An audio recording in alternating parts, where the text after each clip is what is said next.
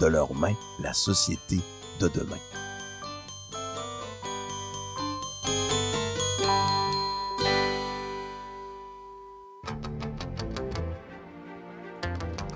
Néo-Québec à la radio, c'est tous les dimanches de 13 à 15h sur CIBL 101.5. C'est un rendez-vous.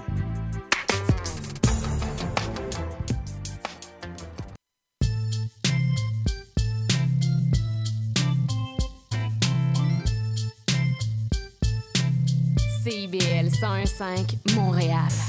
CIBL, 40 años en el corazón de la cultura.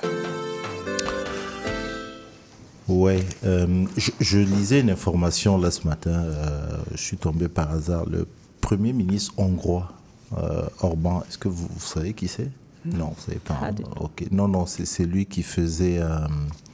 en fait, il en veut à l'Europe parce qu'il estime que l'Europe est en train de faire il a appelé ça quoi? Un changement de, population. Il en veut à l'Union européenne parce qu'il estime que l'Europe est blanche et catholique. Mhm. Et là, on commence à voir euh, d'autres populations arriver et, vraiment, non, non, il, non, non, il n'en peut plus là. Donc, il a, il, a décidé de, de, changer ça. Et puis, euh, voilà.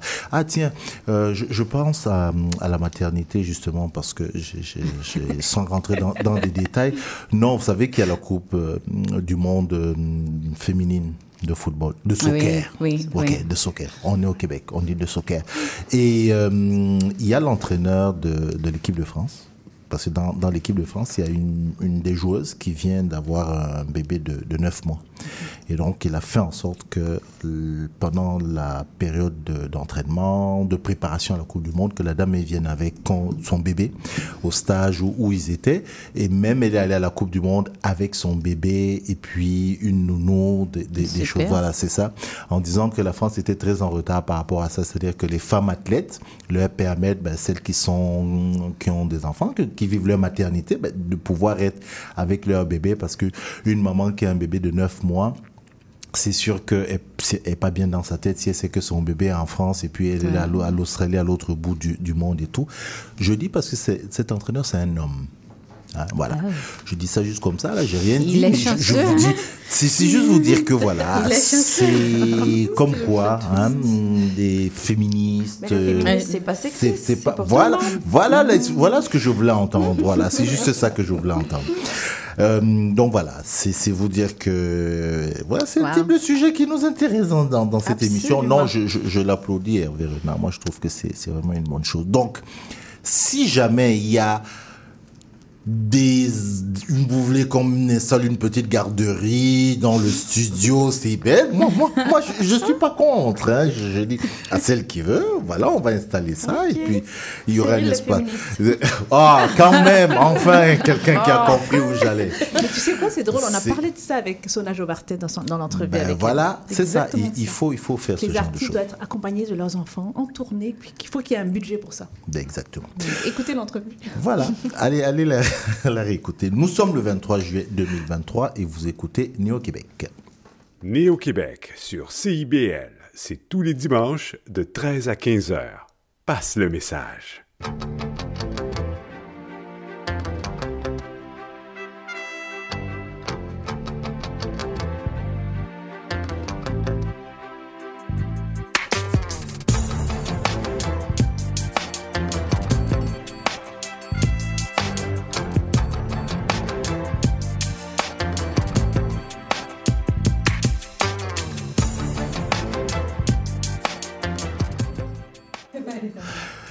Voilà, bonjour à tous, bonjour à tous. Il fait beau si vous êtes à Montréal, je le sais, vous le voyez, nous on le voit, vous le savez, j'aime toujours à le répéter, on est au coin de Saint-Laurent et Sainte-Catherine.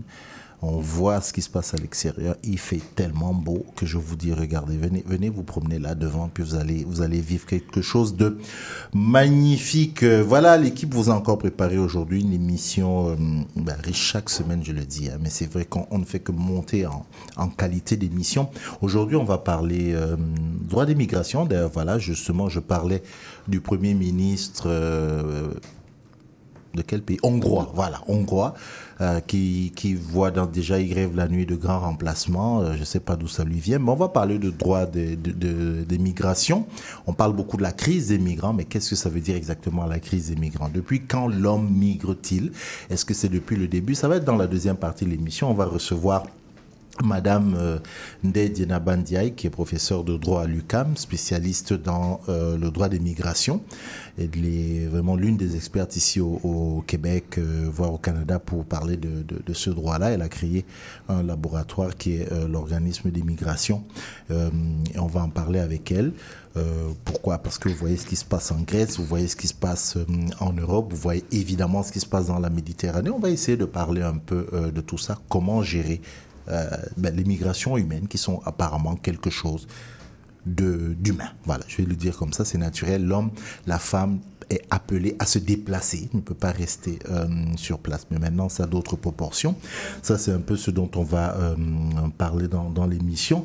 et puis, on va parler aussi de, ben, justement, quand on vit dans des pays justement européens, par exemple, comment est-ce qu'on vit ces, ces migrations-là, euh, comment on voit les gens arriver et quand on se déplace, comment on vit ça. Ben c'est un peu, je dis de manière un peu tordue, bizarre là, mais c'est un peu de ça que va nous parler euh, euh Malia à un moment donné, un peu plus tard dans l'émission. Palina, comme d'habitude, vous savez, c'est Madame Suite. Elle, il faut de la suite dans ce qu'elle fait.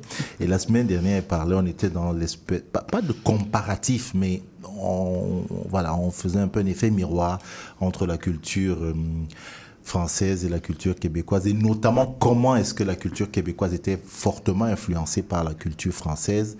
Euh, elle a lancé pas un, mais plusieurs gros pavés dans la mare. Et j'ai l'impression que c'est vers ça qu'on va tendre. C'est quoi la suite? Comment on réagit à ça? Ça, elle va vous donner plus de détails un peu plus tard. Évidemment, période de festival, qui dit période de festival, on est en plein dedans là. On a à notre gauche le festival euh, euh, Nuit d'Afrique qui prend fin tantôt. Euh, il y a à droite le festival euh, Juste pour rire. Il y a derrière moi le festival euh, Just for Love. Est-ce que j'ai dit c'est pas c'est pas différent. Là j'ai dit ça en anglais, euh, Sandra. T'inquiète pas. Hein. on est entouré. Mais sinon on va aussi parler de construction. Oui, de construction, construire des maisons. Euh, on, ne construit pas juste des maisons euh, parce qu'on a besoin d'un toit, mais dans l'évolution d'une personne, la construction a quelque chose de, comment dire ça, de très important. Et ça, on va en parler avec notre première invitée tantôt. Après euh, la première pause musicale, d'ailleurs, ça va être Mewe. on va mettre un extrait de Mewe qui termine le, le festival juste, non, Nuit d'Afrique. C'est lui qui a le dernier concert. Là, je venais de, le voir et d'assister à, la balance. Les amis, je vous dis, ne quittez pas le quartier des spectacles ce soir. Hein. Si vous voulez, euh, restez-y parce que ça va, ça va être quelque chose. On écoute mais oui, et on repart dans notre émission alors à 100 à l'heure.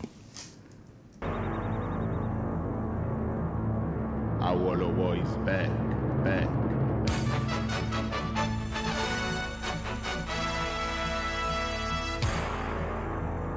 les génies vous parlent.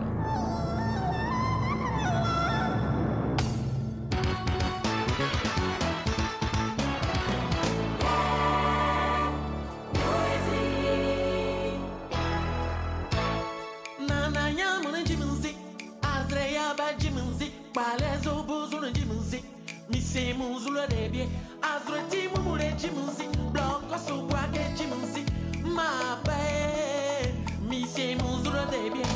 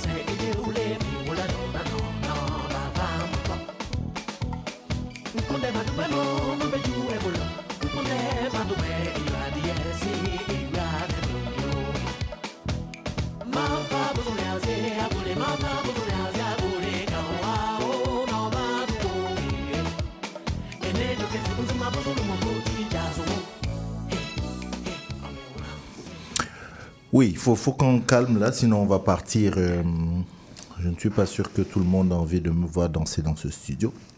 Oui, allez. Même si, même si, euh, non, on, on redevient sérieux. On va, on va parler de, de- de bonnes choses euh, de- et de très grandes choses. Euh, Co-présidente de l'OBNL Pont Canadien, Madame Sophia Lundi est notre invitée, avec qui on va parler de construction, construction de euh, logements. Euh, je vais faire un petit aparté.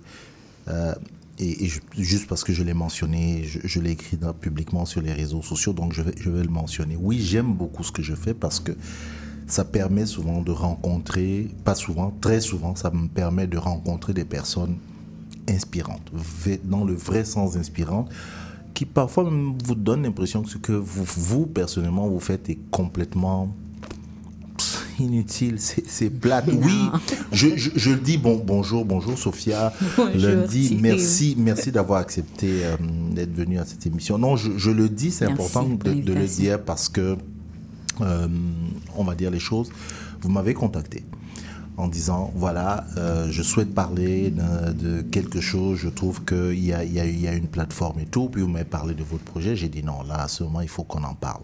Il faut qu'on en parle parce que vous êtes ingénieur en construction. Donc, quand on voit des bâtiments euh, qui nous entourent ici à Montréal, d'abord, c'est très rare une femme ingénieure en construction. Ça, c'est la première fois que j'en ai une face à moi. C'est très souvent. Vous êtes en vacances, hein? C'est On vacances. va être en vacances à partir de demain. Voilà.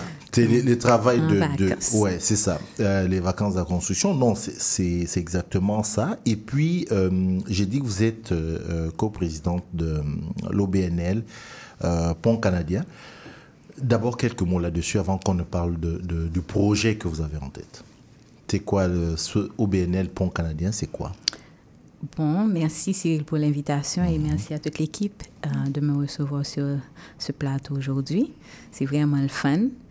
Euh, oui, donc je suis gestionnaire en construction. J'ai étudié la gestion de construction, euh, construction management aux États-Unis, qui a une différente connotation ici au Canada. Si, si je dis que je suis ingénieur civil, je dois avoir euh, Ah, avoir passé le- exact, tout exact, ça. des ingénieurs. Mais euh, aux États-Unis, c'est ingénieur de projet, c'est la même chose. Vous avez la compétence. Bien, on, va dire bien ça sûr, comme ça. oui, Ouais, bien ça. sûr. Euh, bon, l'OBNL est, est une OBN c'est un organisme qui aide les femmes noires spécifiquement à, à atteindre leur plein potentiel. On les accompagne avec des services de mentorat, mais maintenant, on est plus centré sur euh, l'aspect social et l'accès au logement abordable. Parce qu'on a réalisé que euh, dans notre communauté, c'est pratiquement impossible pour les, les personnes de notre communauté, de la communauté noire, d'avoir l'accès, cet accès-là au logement abordable. C'est très difficile. On est le plus souvent au bas de la liste ou euh, Ou quasiment pas, dans, Pas dans- sur pas- la pas liste. sur la liste pour avoir accès à ces. à ces- Et exact. Et c'est un aspect tellement important de la vie de quelqu'un d'avoir cette stabilité-là, de pouvoir avoir un logement et, et un logement qui soit abordable pour que leur salaire ne soit pas juste dirigé vers, Vers euh, le loyer. Exact. Mhm. Alors cet aspect social, il vous vient quand même de, de très loin. Vous l'avez dit, euh, c'est aux États-Unis que vous faites vos, vos études. Euh, et c'est quand vous y êtes qu'il y a le séisme, comme on appelle en Haïti. Mhm. Et là, votre maman vous dit, ce serait bien que tu viennes. Que je revienne. Que tu, vous, voilà, revenir en, en Haïti. Et là, vous Pour contribuer, oui. pour contribuer à reconstruire. C'est ça. Euh, donc on voit déjà la, la reconstruction. Et là, effectivement, vous pliez bagage et puis vous, vous y allez. Oui. Euh, est-ce que si je dis que c'est là que le virus vous a euh, comment piqué, est-ce que je parle mal? Parce que à la suite, vous faites le tour des, pas le tour, j'exagère, mais vous allez au moins à trois endroits spécifiques aux États-Unis où il y a des problèmes, des tremblements, des tempêtes. Vous allez reconstruire. Vous allez jusqu'en Afrique, en Amérique latine, je pense. Oui, en au- Amérique du Sud, au en Amérique Paraguay. Mhm. du Sud, au Paraguay, pour la reconstruction aussi. Aider les gens à reconstruire, c'est ça? Beaucoup, il y avait d'autres aspects de, notre volontariat ou de notre bénévolat au Paraguay, mais aussi la reconstruction était, faisait partie de, de mon travail. Mais en Haïti, c'est là vraiment que j'ai eu, euh, le virus m'a piqué, comme, comme on le dit, parce que pour moi, c'est important qu'on puisse se sentir sain. Si on va dans un bâtiment quelconque, on doit pouvoir en sortir librement. Et j'ai remarqué que l'un des, aspects du séisme, c'est que beaucoup de bâtiments qui sont construits en Haïti n'étaient pas vraiment euh, construits selon les codes de la de construction internationale parce qu'il n'y a pas vraiment de code de construction en Haïti qui soit respecté en tant que tel. Donc au Québec, on a le code de bâtiment, on a on a plein d'organismes qui, qui s'assurent que OK, um, les bâtiments sont construits selon les normes, mm -hmm. en dépit de toutes les difficultés qu'on puisse voir avec spécialement les nouvelles constructions en ce moment. Mais pour moi, en tant que maire, en tant que professionnel, c'est très important que je puisse faire mon travail et sentir que ok, les gens qui vont utiliser ce bâtiment peuvent être en sécurité. S'il y a un tremblement, s'il y a un problème, ce ne sera pas de, de ma faute mm -hmm. parce que je n'ai pas assez fait, je n'ai pas été uh, assez, comme on dit en anglais, throughout de, mon, de ma job. C'est pour ça qu'il y a autant de dégâts.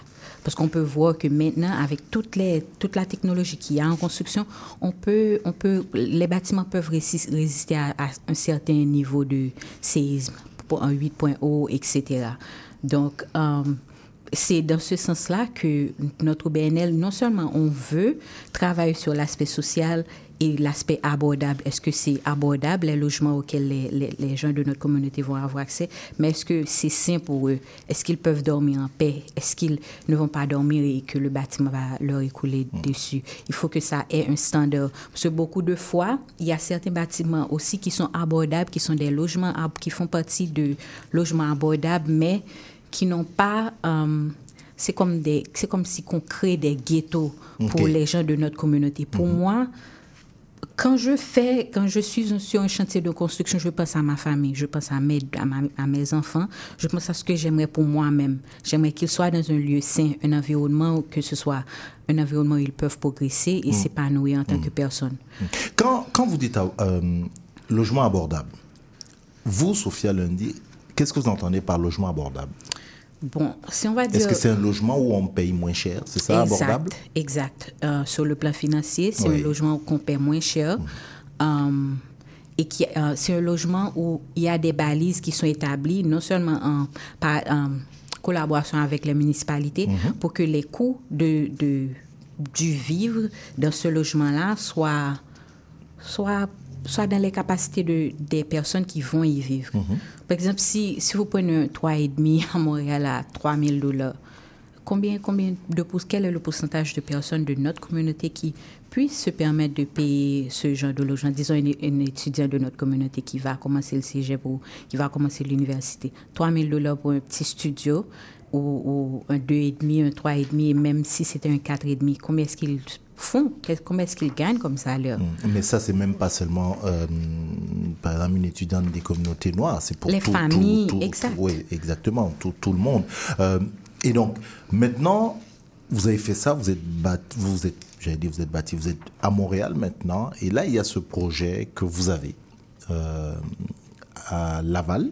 Oui, c'est ça? pour le à, moment. Pour le moment, voilà, Oui. il est à Laval, et je voudrais qu'on parle de ça, c'est-à-dire que euh, je, je vais schématiser, vous allez donner des détails. Il y a un terrain que la municipalité de Laval met à la disposition d'organismes euh, qui devront passer un certain nombre de critères. Exact. Et sur ce, sur ce terrain-là, vous avez la possibilité justement de bâtir quelque chose, notamment euh, des logements abordables. Donc vous, votre organisme, euh, souhaiterait bâtir là sur ce terrain, déjà participe au, à l'appel, on appelle, on oui, quoi on a reçu l'invitation. Voilà, vous avez reçu l'invitation pour participer, présenter votre candidature et vous, votre objectif, c'est d'y construire 30 logements abordables. Oui, C'est bien ça. c'est ça. OK. Et votre, euh, votre organisme dont on parle, c'est Pont Canadien, Oui, Bridges and Friends, Pont Canadien. en anglais. Mhm. Oh, exactement. Alors, euh, et vous voulez donc quoi? Je vais, Bon. la- je vais poser la question comme ça. Euh, J'aime cette question, merci. on a besoin d'argent, bien sûr, parce que sans financement, on n'a pas de construction. Même si on a tous les plans, on a devis, on a les plans, les devis, on a la- le proposal, mais sans, sans argent, il n'y a pas de construction. Il n'y a, a rien qu'on puisse acheter sans matériel, on ne peut rien faire.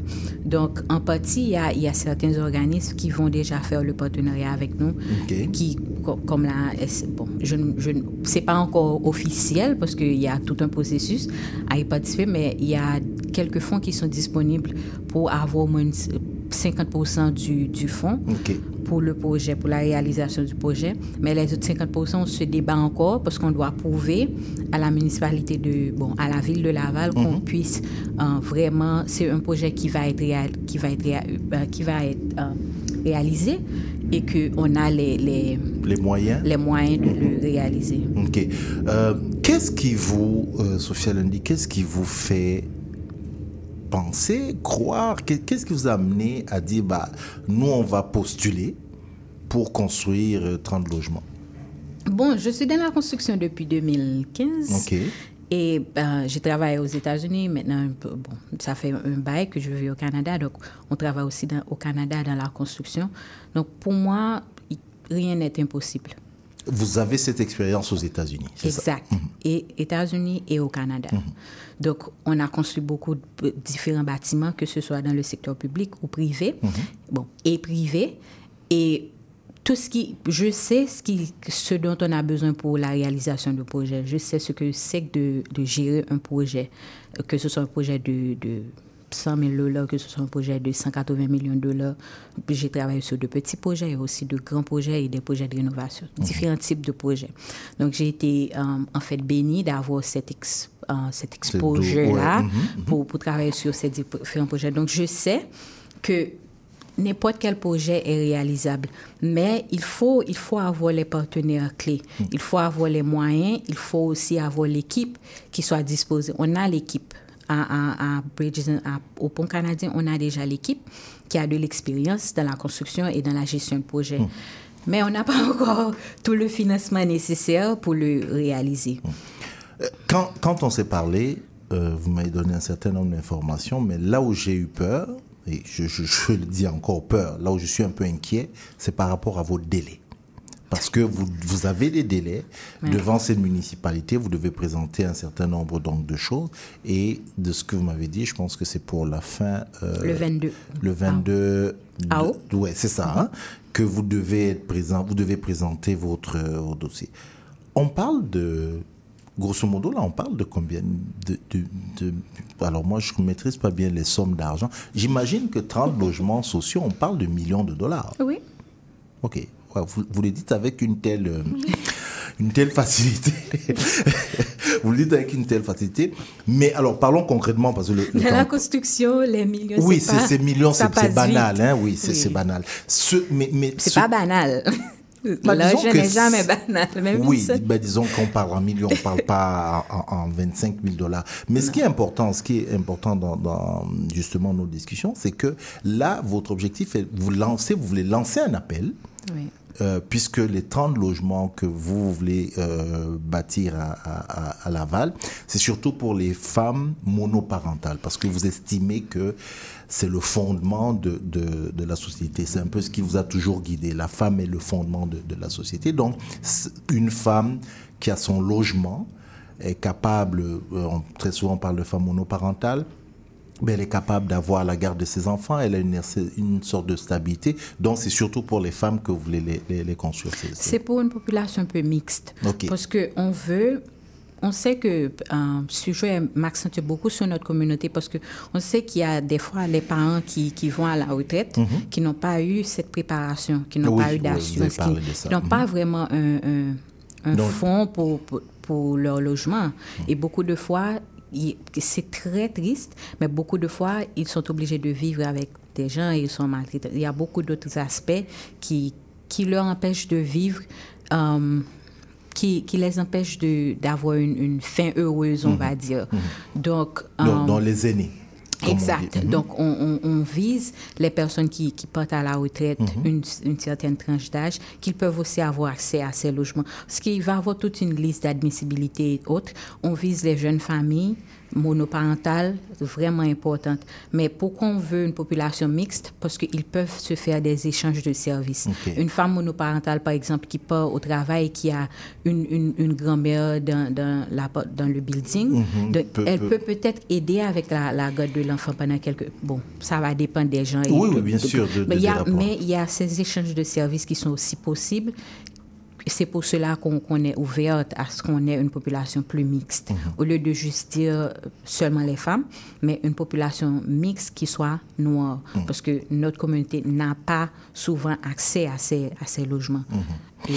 Et, donc, euh, Pont canadien, qui existe, qui a quand même, oui, on va dire un certain fonds, qui s'associe à des partenaires, mais vous pensez qu'un appel populaire aussi, une contribution populaire importante et c'est l'objet un peu de, notre, euh, de notre rencontre ici aujourd'hui, c'est que vous pensez que Sandra, euh, Palina, Malia, euh, Léo, même qui est de l'autre côté, peuvent participer à, à, ce, à ce, comment dire ça, à collecter cette somme qui permettra de, comment dire ça, de construire ces 30 logements. Oui, pas seulement les, les, personnes, mhm. les, les, citoyens et citoyennes, mais tout le monde. S'il y a des organismes qui sont intéressés à venir contribuer, ils sont, ils sont bien invités et on serait vraiment, euh, ils sont vraiment très appréciés mhm. parce que c'est un, euh, c'est un mouvement collectif. Pouvoir construire ces 30 logements pour débuter, parce qu'on ne veut pas s'arrêter à ce projet-là. On veut, on veut inviter toutes les municipalités du Québec euh, qui veulent contribuer un terrain ou qui veulent contribuer dans, dans les réductions de taxes, en ce sens, d'une manière ou d'une autre, à nous contacter parce mm. que nous sommes ouverts à ces genres de projets. Mais pour l'instant, le projet visé, c'est le, le, terrain à Laval qu'on espère vraiment gagner parce que si on ne peut pas prouver qu'on peut... Euh, financer le, la réalisation des travaux, on ne va pas avoir le terrain. Un autre organisme va avoir ce terrain-là. Notre communauté ne va pas gagner le terrain. Donc, ce n'est pas un projet qui nous concerne en tant qu'OBNL, c'est un projet collectif, c'est un projet pour notre communauté. Mm-hmm. C'est pas je ne vais même pas être un contacteur général sur ce projet. Et j'ai ma compagnie de construction. Donc, je ne vais pas travailler comme, comme je ne vais pas construire les logements. On va travailler avec mhm. d'autres partenaires, mhm. un GRT et autres. Donc, tout va être très transparent et les gens vont avoir accès à l'information concernant la progression des travaux, concernant les étapes et les différentes phases mhm. de, de, du projet. tout le monde est invité. Je, vous entends, Sophia Lundi, et, et me viennent des, des questions. Est-ce que ça a déjà existé, ça, ici? De à votre connaissance, un projet comme ça a déjà pris forme Oui, dans d'autres communautés qui ne soient pas noires. Ok, ok. Ils l'ont réalisé. Ils l'ont réalisé. Ok. Euh, est-ce que les autres organismes concurrents, vous les connaissez plus ou moins Oui. Ok. On parle, on peut les citer. Est-ce que c'est, on parle, on, les cite pas, on les oublie. On, reste chez nous là, on parle que Mais de SEAO qui est le, la plateforme publique où on peut voir tous les appels d'offres. SEAO. Et, hein? uh SEAO. Donc tout le monde peut voir qui a postulé pour ces terrains-là. Mhm. C'est très accessible. Est-ce qu'on peut dire que euh, là vous êtes face à de, de gros joueurs, par exemple? Financièrement, oui. Oui. Vous êtes comme un David euh, face à des Goliaths?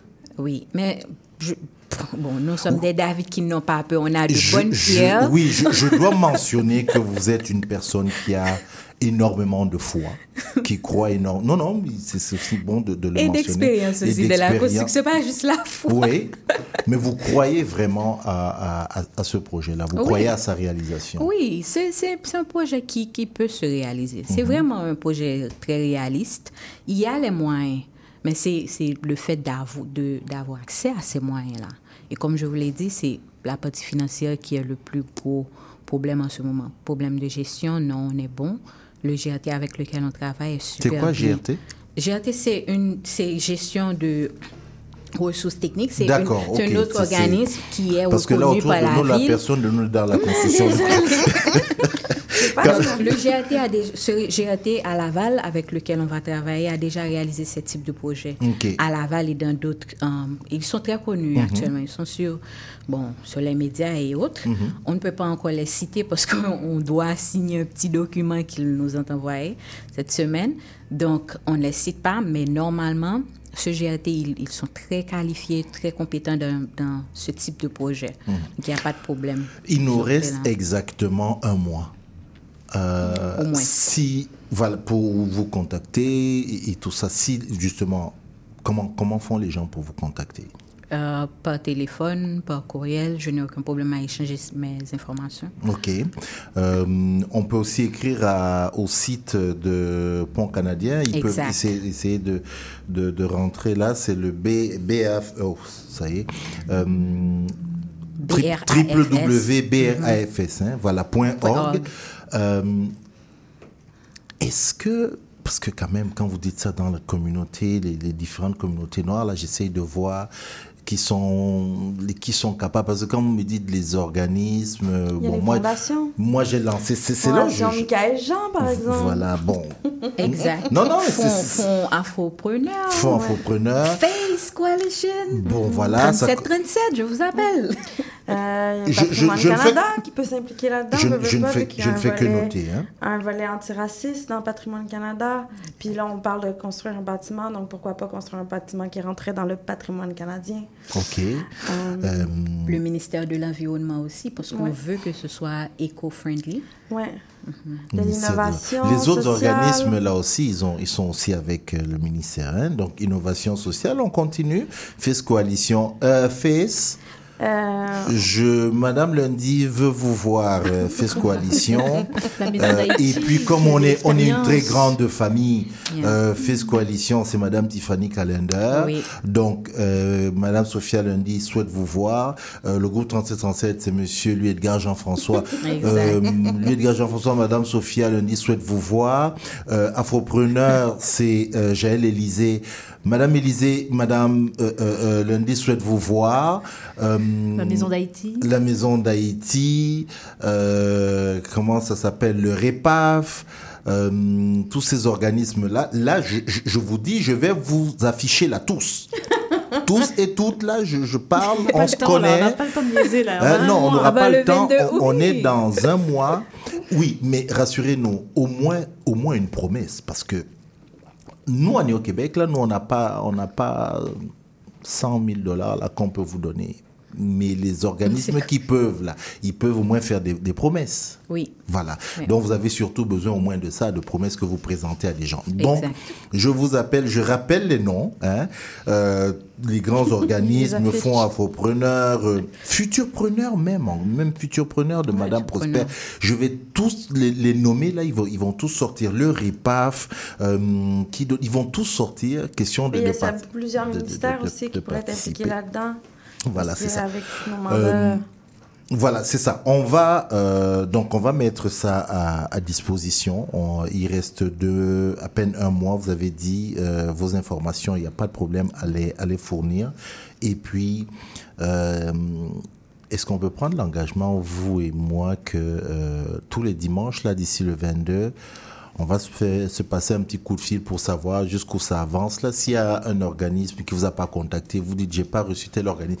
Nous, on va encore les appeler là pour leur demander de vous contacter. Bien et, sûr. Je, le dis en souriant, mais je suis très sérieux dans, dans, ce que je suis en train de, de, de dire là. Je pense que euh, au moins au niveau des organismes, je connais les, les têtes. Les ministres, je les connais pas. Bon, je sais pas qui on contacte là-bas, mais au moins euh, ceux-là, je, je, vous connais. et puis il y a différentes agences, hein, même des agences qui, qui qui, sont là, qui participent dans le domaine des arts. C'est des gens, mais qui ont une, une euh, comment dire ça, qui ont une philosophie sociale très forte. Je pense par exemple à une agence que je connais très bien, Agence On est là. Vous pouvez les contacter. hein, voilà. Même les qui associent des jardins, ils sont bien, bien venus. Des, des, jardins, là aussi. Mais vraiment, il y a, y a du monde. Écoutez, si ces quelques minutes ont permis que, un, le projet soit connu et que de deux, on lance l'appel, je pense que nous touchons quand même un certain nombre de, de, de, de personnes euh, on aura fait notre part, on va continuer à faire notre part, et puis je croise les doigts, votre projet est un projet qui est... Que notre projet. Ce n'est plus, c'est ça que je voulais dire, ça n'est plus votre projet, c'est devenu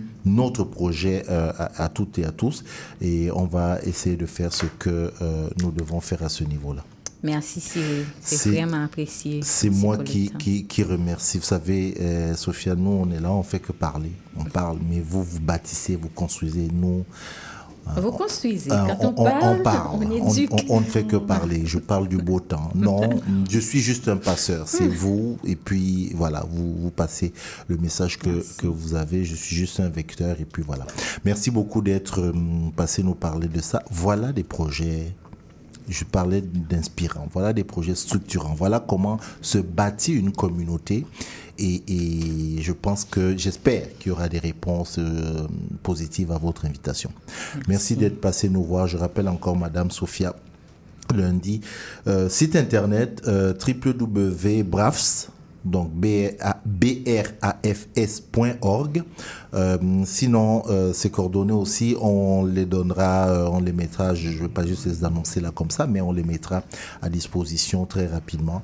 Et puis, euh, nous, on suivra ça. On a encore quoi Trois, quatre dimanches avant le, le 22 août. Donc, on va, on va essayer de suivre ça. Mais j'ai le nom, j'ai le nom des organismes là, juste devant moi. Là, je peux vous dire que on va vous accompagner comme on peut. Merci. Et puis, bon dimanche. Euh, et on se dit à, on se dit à bientôt. Merci Cyril et merci à toute l'équipe. Merci à vous. Peu importe si vous offrez en location un condo au centre-ville, un chalet ou une maison ancestrale, au Québec, peu importe l'hébergement touristique de courte durée offert, le numéro, c'est obligatoire. Assurez-vous d'obtenir un numéro d'enregistrement, de l'indiquer dans toute annonce sur le web ou ailleurs et d'afficher votre certificat d'enregistrement à la vue du public. C'est la loi. Plus d'informations sur québec.ca par oblique hébergement touristique. Un message du gouvernement du Québec. Après Los Angeles et Houston, la grande exposition sur l'art autochtone de Colombie est à l'affiche au Musée des Beaux-Arts de Montréal. Découvrez plus de 400 œuvres fascinantes, pour la plupart jamais présentées au Canada. Réservez vos billets au mbam.qc.ca. Bonjour, ici Boris Chassagne. Pour découvrir l'actualité locale d'un bout à l'autre du pays, écoutez l'émission Point de vue. On vous présente des reportages, portraits et entrevues réalisés par nos journalistes postés dans des provinces et territoires canadiens, société, art, culture, environnement, affaires publiques, l'information locale destinée à un auditoire national. Les jeudis 10h sur CIBL FM. Sexopop, c'est votre magazine hebdomadaire de vulgarisation sexologique. Je suis Audrey Lemay, sexologue, et j'ai le privilège de vous accompagner tous les mardis de midi à 13h sur les ondes de CIBL 101.5 dans le Grand Montréal pour bien naviguer et comprendre les réalités sexologiques contemporaines.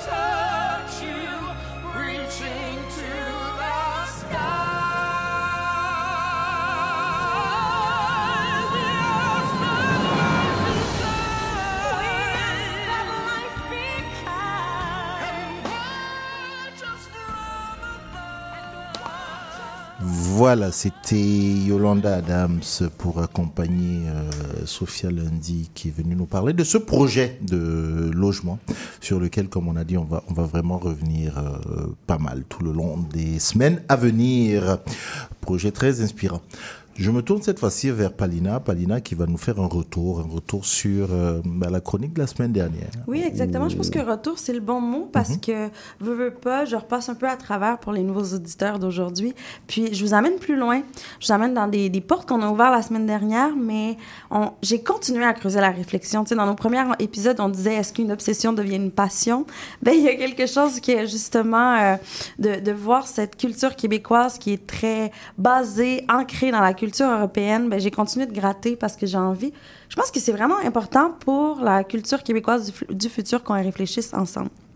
Donc, et- étant né et ayant grandi au Québec hein, depuis plusieurs générations quand même, euh, la semaine dernière, je suis passée à travers mon parcours Mais scolaire. Mais pas à Montréal. Je suis née à Montréal, Sainte-Justice. Ah, ok, donc c'est- Sainte-Justine, pas- Oui, ok, oui, oui. ouais. Je suis née à Montréal. euh, mes parents ont fait tu- un tu- exode, ok. euh, oui, en Mauricie. Euh, mais j'ai bâti toute mon identité là-bas, donc je suis trifluvienne. D'accord. Trifluvienne. Euh, oui, j'ai passé la semaine dernière à travers mon parcours scolaire personnel pour vous démontrer à quel point on nous éduque euh, dans toutes les matières confondues à nom de spécialiste français. Euh, C'était quand même une chronique qui était très détaillée. Donc, si vous l'avez pas écoutée, puis cette réflexion-là sur la comparaison, on parle aussi de migration cette semaine. Ben, si ça vous intéresse de continuer de grandir ces réflexions-là, je vous intéresse vraiment sincèrement à l'écouter l'épisode de la semaine dernière parce que dans chacune de nos chroniques, c'était vraiment intéressant comment on creusait euh, le parcours migratoire puis la relation avec la culture française. Mais cette semaine, je vais creuser cette réflexion-là en ouvrant des nouvelles portes, comme je l'ai dit. Puis, je vais quand même prendre le temps de vous faire un petit récapitulatif pour qu'on repasse sur les mêmes bases. Donc, j'ai ouvert la réflexion sur le fait que on était tellement ancré dans une culture française que ça devenait problématique pour le développement de notre culture québécoise. Voir que nous devrions euh, voir qu'en ce moment, on est encore à parler de, de post-colonisation, mais on, devrions, on nous devrions peut-être commencer à parler de, de- toujours de continuer de parler de colonisation de l'Europe, pardon. Puis je leur ai dit, ce que je trouve problématique, c'est pas euh, qu'on apprenne sur cette culture française, mais qu'on fasse de manière systématique et uniquement comme si, encore aujourd'hui, c'était notre culture, notre histoire, l'histoire du théâtre, de la médecine et tous euh, les autres domaines confondus. Puis j'ai terminé la réflexion en rappelant euh, l'un des enjeux problématiques par rapport à la culture française, c'est que l'Académie française a une espèce de monopole sur le français. Donc, comme une langue et la culture, on le dit souvent, ben, on est pris dans cette culture, dans cette langue, que finalement, en gros guillemets, appartient à la France. Pour ceux qui connaissent pas l'Académie française, c'est une institution française qui est fondée en 1634. Donc, c'est c'est pas de hier, là. Comme on peut passer à autre chose, j'ai l'impression à un moment donné, qui s'est donné comme mission de contribuer au per- perfectionnement et au rayonnement des lettres. Donc, sa première fonction est de tenir à jour un dictionnaire de référence du seul et unique français au monde. Et c'est là que c'est problématique et je vois une continuation de la colonisation des cultures francophones. Donc, francophone, je parle ici de tous les pays, par la France. Puisque quand on parle français, euh, ben, ça peut venir de plein de pays qui l'utilisent comme langue officielle aujourd'hui, mais que dans les cultures, dans des accents et même dans la manière d'utiliser des mots, ça va être complètement différent. Et de dire qu'il y a un seul Français qui appartient à la France, ben, c'est rien d'autre pour moi qu'une continuité de la colonisation. Si on revient au théâtre, euh, au théâtre québécois, dans l'histoire du théâtre québécois, ici, par exemple, on va dire que le premier théâtre euh, professionnel francophone est fondé à Montréal, le nom du théâtre de la Société en 1789 par Louis Dulompré, un Français. Mais quand on remonte à l'histoire du théâtre québécois, c'est ce qu'on trouve. Puis après, si on continue dans les années 1800, les tournées des troupes françaises à Montréal présentent des pièces de Molière, Monsigny, Cédène. Puis encore aujourd'hui, au Québec, une œuvre classique, voire qu'on dit un classique, si on parle du théâtre du Nouveau Monde, ils présentent des classiques, ben c'est du Molière, Beaumarchais, Shakespeare, Corneille. Donc, dans sa définition de classique, veux, veux pas, dans le dictionnaire, c'est une œuvre qui est reconnue par diverses sources crédibles pour sa qualité artistique et qui a un impact sur son époque. Donc la question, c'est c'est qui ces sources crédibles-là? C'est qui qui raconte l'histoire? C'est pas, c'est la même chose quand on parle de colonisation, c'est les mêmes questions. Puis pourquoi un classique québécois sur ce territoire-là appartenant à des communautés autochtones? Ben c'est pas un classique autochtone justement des œuvres autochtones, mais c'est du Molière. Donc c'est là qu'on voit qu'on est encore dans cette éducation-là qui est ancrée sur la colonisation. Puis c'est vraiment seulement vers la fin des années 1800 qu'on va voir des compagnies appelées franco-canadiennes. Veux, veux pas, ça va avec l'histoire, mais pas autant dans l'identité québécoise telle que nous la connaissons aujourd'hui. Ça, il faut vraiment aller plus vers les années 1900, voire 1930, 1950. Ça, c'est hier, là. OK. Euh, puis c'est là qu'on retrouve les pièces qu'on connaît aujourd'hui avec l'identité québécoise qu'on a aujourd'hui. Et qu'on appelle pièces québécoises. Ouais. Voilà.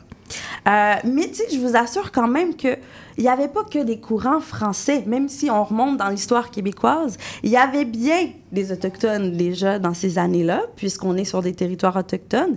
Il y avait aussi des traites d'esclavage, puis euh, il y avait aussi du métissage qui ont créé des œuvres. On retrouve des œuvres issues des traites d'esclaves, des, des, personnes afrodescendantes qui étaient sur les territoires dits québécois aujourd'hui. Mais pourquoi on ne les rentre pas dans l'histoire du théâtre québécois? On retrouve des œuvres autochtones qui ont été faites sur ces territoires-là. Après, je comprends qu'ils ne veulent pas s'appeler des œuvres québécoises nécessairement, mais pourquoi on ne dit pas que c'est nos œuvres classiques de ces territoires-là? Euh, pour moi, même au niveau de l'art anglophone qui a été très fort sur ce territoire-là, ben, tout ça a été simplement rejeté de l'histoire géopolitique de ce territoire-là, même si ce métissage a assurément forgé l'identité québécoise que nous sommes aujourd'hui. Puis c'est la même chose au niveau de la représentation de la population, que ce soit dans un classique du 17e siècle ou une œuvre québécoise de 1960, où on nous dit que l'on représente tous les personnages d'une société, pauvre comme riche, on voit pas d'autres personnages que des personnages caucasiens. Pourtant, je le répète, il y avait déjà des esclaves, des communautés métissées, des peuples autochtones, qu'on soit en- au 17e siècle ou en 1960. Mhm. on, est, on connaissait cette histoire-là. Pour moi, pour me retrouver des histoires euh, où on- je vois plus davantage un métissage, où je me sens plus représentée, je suis obligée de me tourner vers les États-Unis où on voit plus des textes justement qui représentent des cultures diverses, autant au niveau du corps, des langues. Pourquoi? Ben parce que l'histoire a été racontée dans son entièreté à travers le temps, du moins plus qu'ici au Québec. On parle des territoires autochtones, on parle de l'esclavage et on parle des mouvements mou- migratoires, dont au Québec, on n'en parle pas. Donc, pour moi, je dis que de garder le Québec dans une culture de la France, c'est de favoriser l'effacement de la culture québécoise complète et complexe telle qu'elle est. Puis du même titre que de garder la culture québécoise uniquement caucasienne, c'est aussi de favoriser à l'effacement de la culture québécoise aussi complète et complexe qu'elle est. J'ai envie de terminer en rappelant et en disant, tu sais, j'ai l'air souvent très pessimiste comme ça, là, mais ça me passionne parce que je crois que les choses bougent, puis je crois que ça nous ferait vraiment du bien de reconnecter à cette histoire-là, puis de grandir à travers cette histoire-là, aussi difficile qu'elle est, là. Euh, puis, je le vois quand même qu'avec l'acceptation et la présence des différentes communautés dans l'histoire du Canada depuis des siècles, on le voit de plus en plus maintenant, même dans la sphère médiatique. Puis pour moi, c'est sûr que la solution, c'est d'assumer d'où on vient, de comprendre notre histoire, de raconter cette histoire complète. À mon sens, vénérer la France et faire comme si c'était notre seule culture, ça ajoute aussi aux enjeux de racisme. Puis de racisme systémique, je veux pas, parce qu'on efface un pan de l'histoire de ce territoire. on se met à proclamer, à célébrer une culture uniquement française, une culture dont l'imaginaire culturel est blanche. Puis, c'est là que je vois que c'est pas normal qu'on appelle des personnes immigrantes quand ils sont natifs ici. On peut penser à immigrantes de deuxième génération, de troisième génération. On fait comme si, peu importe si tu es arrivé ici depuis plusieurs longtemps, si tu pas caucasienne ou descendant de l'Europe, tu restes, à- euh, tu restes que tu appartiens à l'autre qui appartient pas à ce territoire-là. Puis je trouve que c'est dommage qu'on se rappelle pas que tous ensemble, ben on est issus de cette migration-là. Que peu importe qui t'es, si tu, tu viens pas d'un peuple autochtone qui est ici, ben on est tous immigrants ensemble, puis on fait partie de ce beau paysage de migration-là qui est le Québec. Puis que tout autre citoyen qui, euh, qui est pas caucasien, ben c'est pas vrai, parce qu'on me le redit encore souvent, et je me le suis fait dire tellement souvent, c'est pas vrai qu'au Québec, toutes les autres personnes sauf caucasiens sont arrivées juste en 1990. C'est pas vrai. C'est faux. Donc, je vais finir sur une petite info ludique euh, pour terminer sur une bonne note. Il y a un dictionnaire français collaboratif qui est sorti euh, en 2021. Ça s'appelle le dictionnaire francophone. C'est un dictionnaire qui unit plus de 500 000 termes et expressions du français, mais de partout sur la planète. Donc, on retrouve du français du Québec, de la République démocratique du Congo, Côte d'Ivoire, du Belgique. Puis, des fois, on voit des mots qui sont utilisés de façon complètement différente d'un pays à un autre. Puis, c'est une application qui est gratuite. Puis, nous-mêmes, on peut renchérir à cette application-là si on a une expression que de chez nous, dans, dans notre culture, on utilise différemment. Puis, je trouve que c'est des opportunités comme ça qui fait qu'on se réunit davantage, justement. Je vous l'avais dit que la semaine dernière, elle a lancé des pavés dans la mare et là, elle en rajoute encore euh, un aujourd'hui. Euh, en, en fait, on devrait inviter pour parler culture, pour parler, euh, puisque tu as abordé le, le théâtre et tout ça. Moi, je pense qu'on devrait inviter des penseurs théâtre euh, ou des acteurs de théâtre, mais acteurs pas, pas nécessairement comédiens, je veux dire des gens Mhm. qui, ou, ou même des, Des gens, gens qui actifs, écrivent, ouais. voilà, des, des gens actifs dans le théâtre, parce qu'il y a un volet que tu as abordé, tu, tu dis, euh, quand on parlait de classique, Mhm. euh, c'était classique français. Après, on évolue vers, euh, on parle de franco-canadien. Mhm. Et puis on commence à parler de québécois. Mais n'est-ce pas le cours de l'histoire, Palina? Parce qu'on parlait de Nouvelle-France Ouais. avant que on commence Absolument. à parler de Québec. Donc peut-être qu'il est tout à fait normal, je dis bien peut-être, qu'on parle donc. Ce sont les Français qui, qui viennent, les ancêtres français qui viennent avec le, le, le, le- théâtre, leur théâtre à eux. Je vois le point. En fait, on ne tient pas compte ben, des ceux qui sont sur le territoire, des autochtones. Mais on ne Ben, les inclut pas ça. encore. C'est sûr, ça c'est pour le territoire du Québec, c'est ça. Mais au niveau du théâtre francophone, là, je parle de façon euh, mondiale. Mhm. C'est pas normal qu'on dise tu ne connais pas le théâtre, tu ne connais pas Molière. On, on est d'accord. On est d'accord. Quand on s'en va en Côte d'Ivoire, ils ont leur propre classique. Quand on est au Québec, on devrait avoir nos moment, propres peut-être. classiques. Oui, mais peut-être que là, eux, ils vont dire, ils, ils doivent parler du théâtre ivoirien. Oui, mais ça reste qu'ils sont francophones. Fait que si, si on s'en va dans un festival francophone de théâtre, Oui. ce qu'on va nous dire, ah là, c'est du classique, ah, ça, c'est du théâtre du monde, ah, ça, c'est du théâtre. On sent qu'il y a comme une, une hiérarchie. Une hiérarchie, ouais, ok. Da- ouais, je, je comprends tout à fait. C'est-à-dire que, ouais, le classique, c'est le classique français de France. Oui, mais on, on devrait créer nos propres classiques. Puis c'est là, je dis que c'est problématique pour le développement de notre propre cul- culture. Mhm. Puis notre propre culture, on va le trouver avec justement les entrecroisements qui s'est passé au cours de l'histoire qu'on a effacés. Mhm. Les Français étaient là, je suis d'accord, mais je veux que des personnages racisés, des personnages autochtones apparaissent dans ces histoires-là qui ont existé en 1700 parce qu'ils étaient déjà sur le territoire et ces histoires-là existent simplement qu'elles ont été ça le mot. effacées. Est-ce qu'elles existent? Oui, elle existe. Parce qu'il y en a des œuvres euh, issues justement des traits de l'esclave, que ce soit des chansons, que ce soit des pièces de théâtre. L'art a toujours existé et on a toujours utilisé l'art, même des danses qu'on utilisait pour taper le sol, pour niveler le sol. Euh, les esclaves qui sont restés aujourd'hui au Brésil, on a la danse le coco, je crois. C- Ça, ça on n'en parle pas tant que ça. On va parler de, de danses qui sont issues de folklore, qui sont métissées à la Nouvelle-France et tout ça. Et c'est ça que je trouve problématique, c'est qu'il y a, y a d'autres choses et on ne devrait pas s'ancrer quand on étudie uniquement dans la culture française. Sinon, assumons-le et disons c'est un cours sur le théâtre européen ou occidental. Assumons-le que c'est ce- qu'on étudie. C'est ce qu'on étudie. Et non dire que c'est le meilleur théâtre du monde et que c'est l'histoire du théâtre au monde. Ne dites plus que c'est le meilleur théâtre du monde. Ça énerve, Palina. ça l'énerve, ça l'énerve, Mais c'est faux! Mais c'est vrai, euh, c'est vrai. Le, le sujet sur l'Académie française, ça, je peux te garantir que c'est une discussion qui a eu lieu même dans les universités. Les gens en ont débattu. Est-ce qu'on continue à garder l'Académie française, euh, l'unique académie, ou est notre euh, notre ami euh, Dany Laferrière. C'est et tout inviter. Dany Laferrière. Viens Et- discuter et- avec et- nous. Et discuter avec ça. Merci beaucoup, Palina. Et Pour la semaine prochaine, non, ça va pas être une resuite encore. hein. Je pense pas. Sauf s'il y a des réactions, attention. Sauf s'il y a des, sauf s'il y a des réactions. Merci Palina. On fait une pause musicale euh, et puis ensuite on va, bon, on va attaquer, on va retrouver, on va aller avec notre, peut-être notre deuxième invité de l'émission.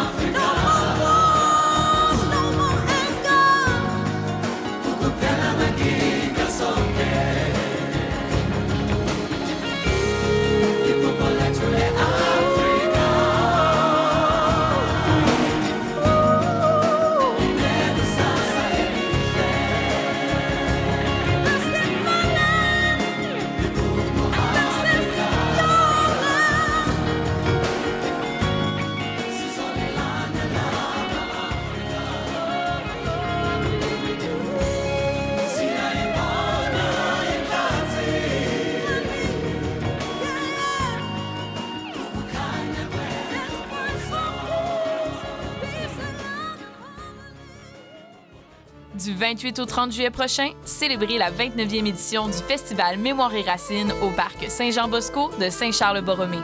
Préparez-vous au meilleur de la culture traditionnelle d'ici et d'ailleurs avec les chauffeurs à pied, le rêve du diable, la volée de castor et plus encore. Procurez-vous votre passeport week-end dès maintenant au www.mémoireracine.org. Une présentation de la Caisse des Jardins de Joliette et du Centre de l'Anaudière. Belle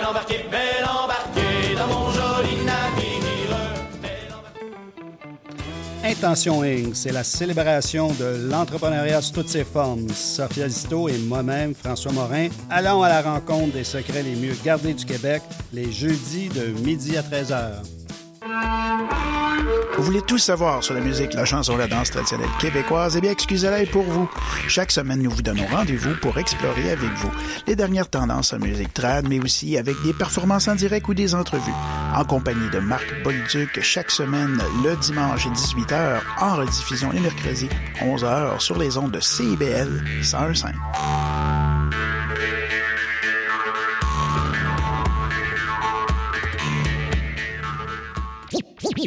Vivre Montréal, Montréal. Alors, ici c'est IBL. On entre en onde bientôt, bientôt, dans 5 minutes. CIBL 105 au cœur de Montréal.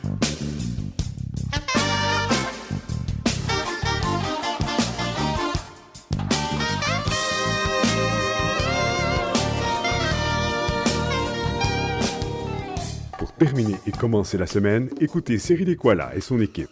Né au Québec tous les dimanches de 13 à 15 heures sur CIBL. Voilà, deuxième heure de Néo-Québec. Euh, il paraît qu'on manque de rythme, les amis. hein.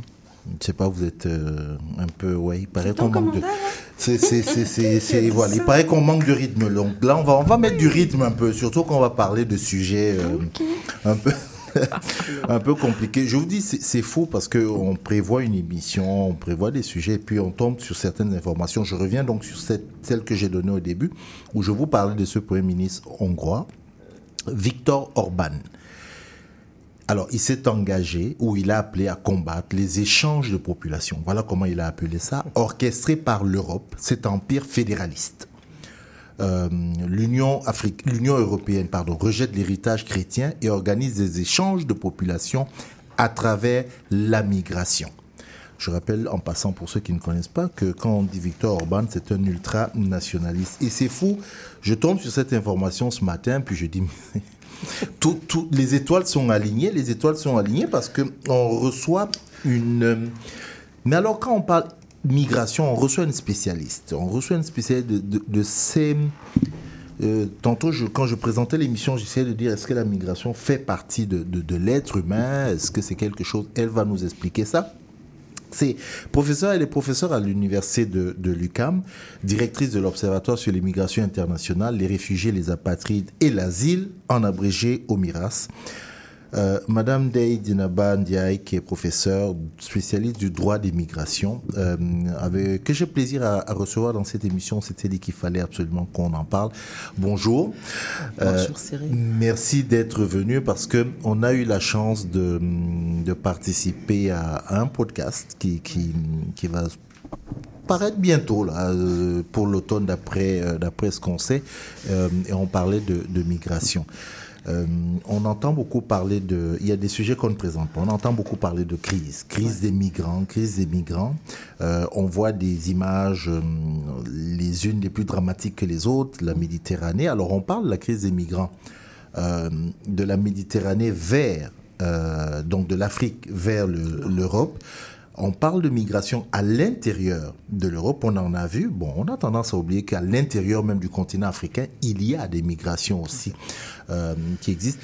Je, veux qu'on commence par peut-être des petites définitions simples. hein. Euh, migration, c'est quoi? D'a- D'ailleurs, quand j'ai dit migration, est-ce que c'est pas quelque chose qui fait partie de, bah, de l'être humain On n'est pas des sédentaires. L'être humain se déplace. C'est quoi la migration? C'est quoi l'immigration? Alors, euh, ben, merci beaucoup Cyril de l'invitation. Tout le plaisir est pour moi aujourd'hui de participer à une belle émission et d'échanger avec vous sur euh, cet enjeu en fait qui nous interpelle toutes et tous.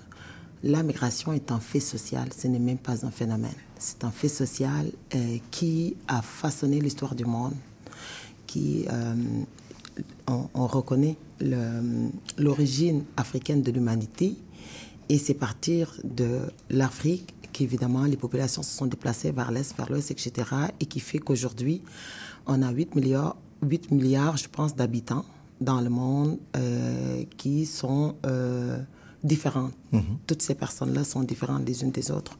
Et ça, c'est, on, on le doit à, à l'immigration ou la migration. La migration, euh, on n'a pas de définition universellement en fait, acceptée.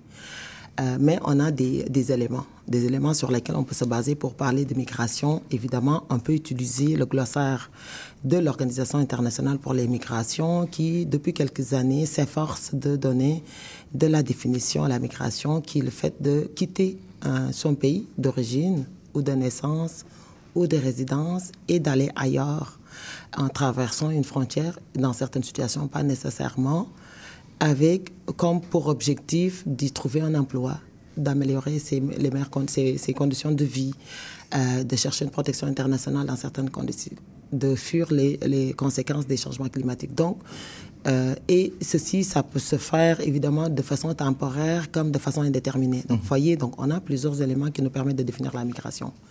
Quant à l'immigration, c'est le fait de franchir, d'entrer dans un pays. Donc, comme moi, je suis sénégalaise, quand j'arrive au Canada, j'immigre au Canada parce que je, je quitte mon pays qui est le Sénégal et j'arrive, j'ai immigré, en- entrare, comme on dit en italien, immigrare. En- en- c'est ent- entrer dans un autre pays. Donc, selon les statistiques, le Sénégal va me considérer comme une émigrée sénégalaise. Émigrée. Oui, alors que le Canada va me comptabiliser comme une immigrée euh, d'o- d'origine sénégalaise, une Exact. immigrée sénégalaise. Voilà, en quelque sorte.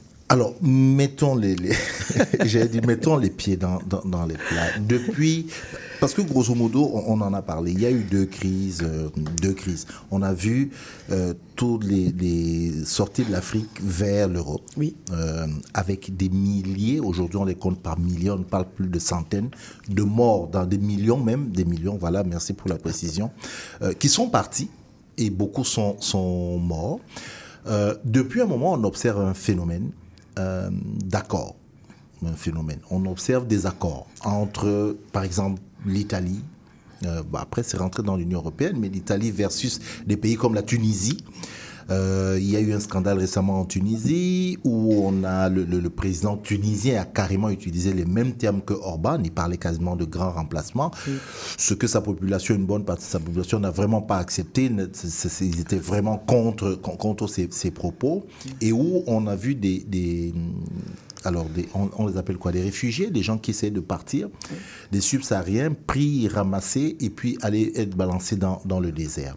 Dans le sens, dans, dans l'autre sens, on, alors on proposait, et je le dis vraiment de manière très caricaturale, hein, j'ai j'ai pas les textes, mais euh, ces pays euh, proposaient à la Tunisie, entre autres, ben, gardez-les, ces, ces, ces gens qui veulent sortir, ces immigrés potentiels, là, gardez-les.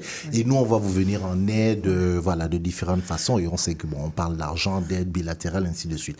Dans l'autre sens, on sait aussi qu'il y a récemment, euh, ça a été bloqué par la justice, euh, en Grande-Bretagne, la Grande-Bretagne et le Rwanda qui avaient signé un accord où il était question que le Rwanda récupère des, des demandeurs d'asile et, et ça, ça a été bloqué par la justice.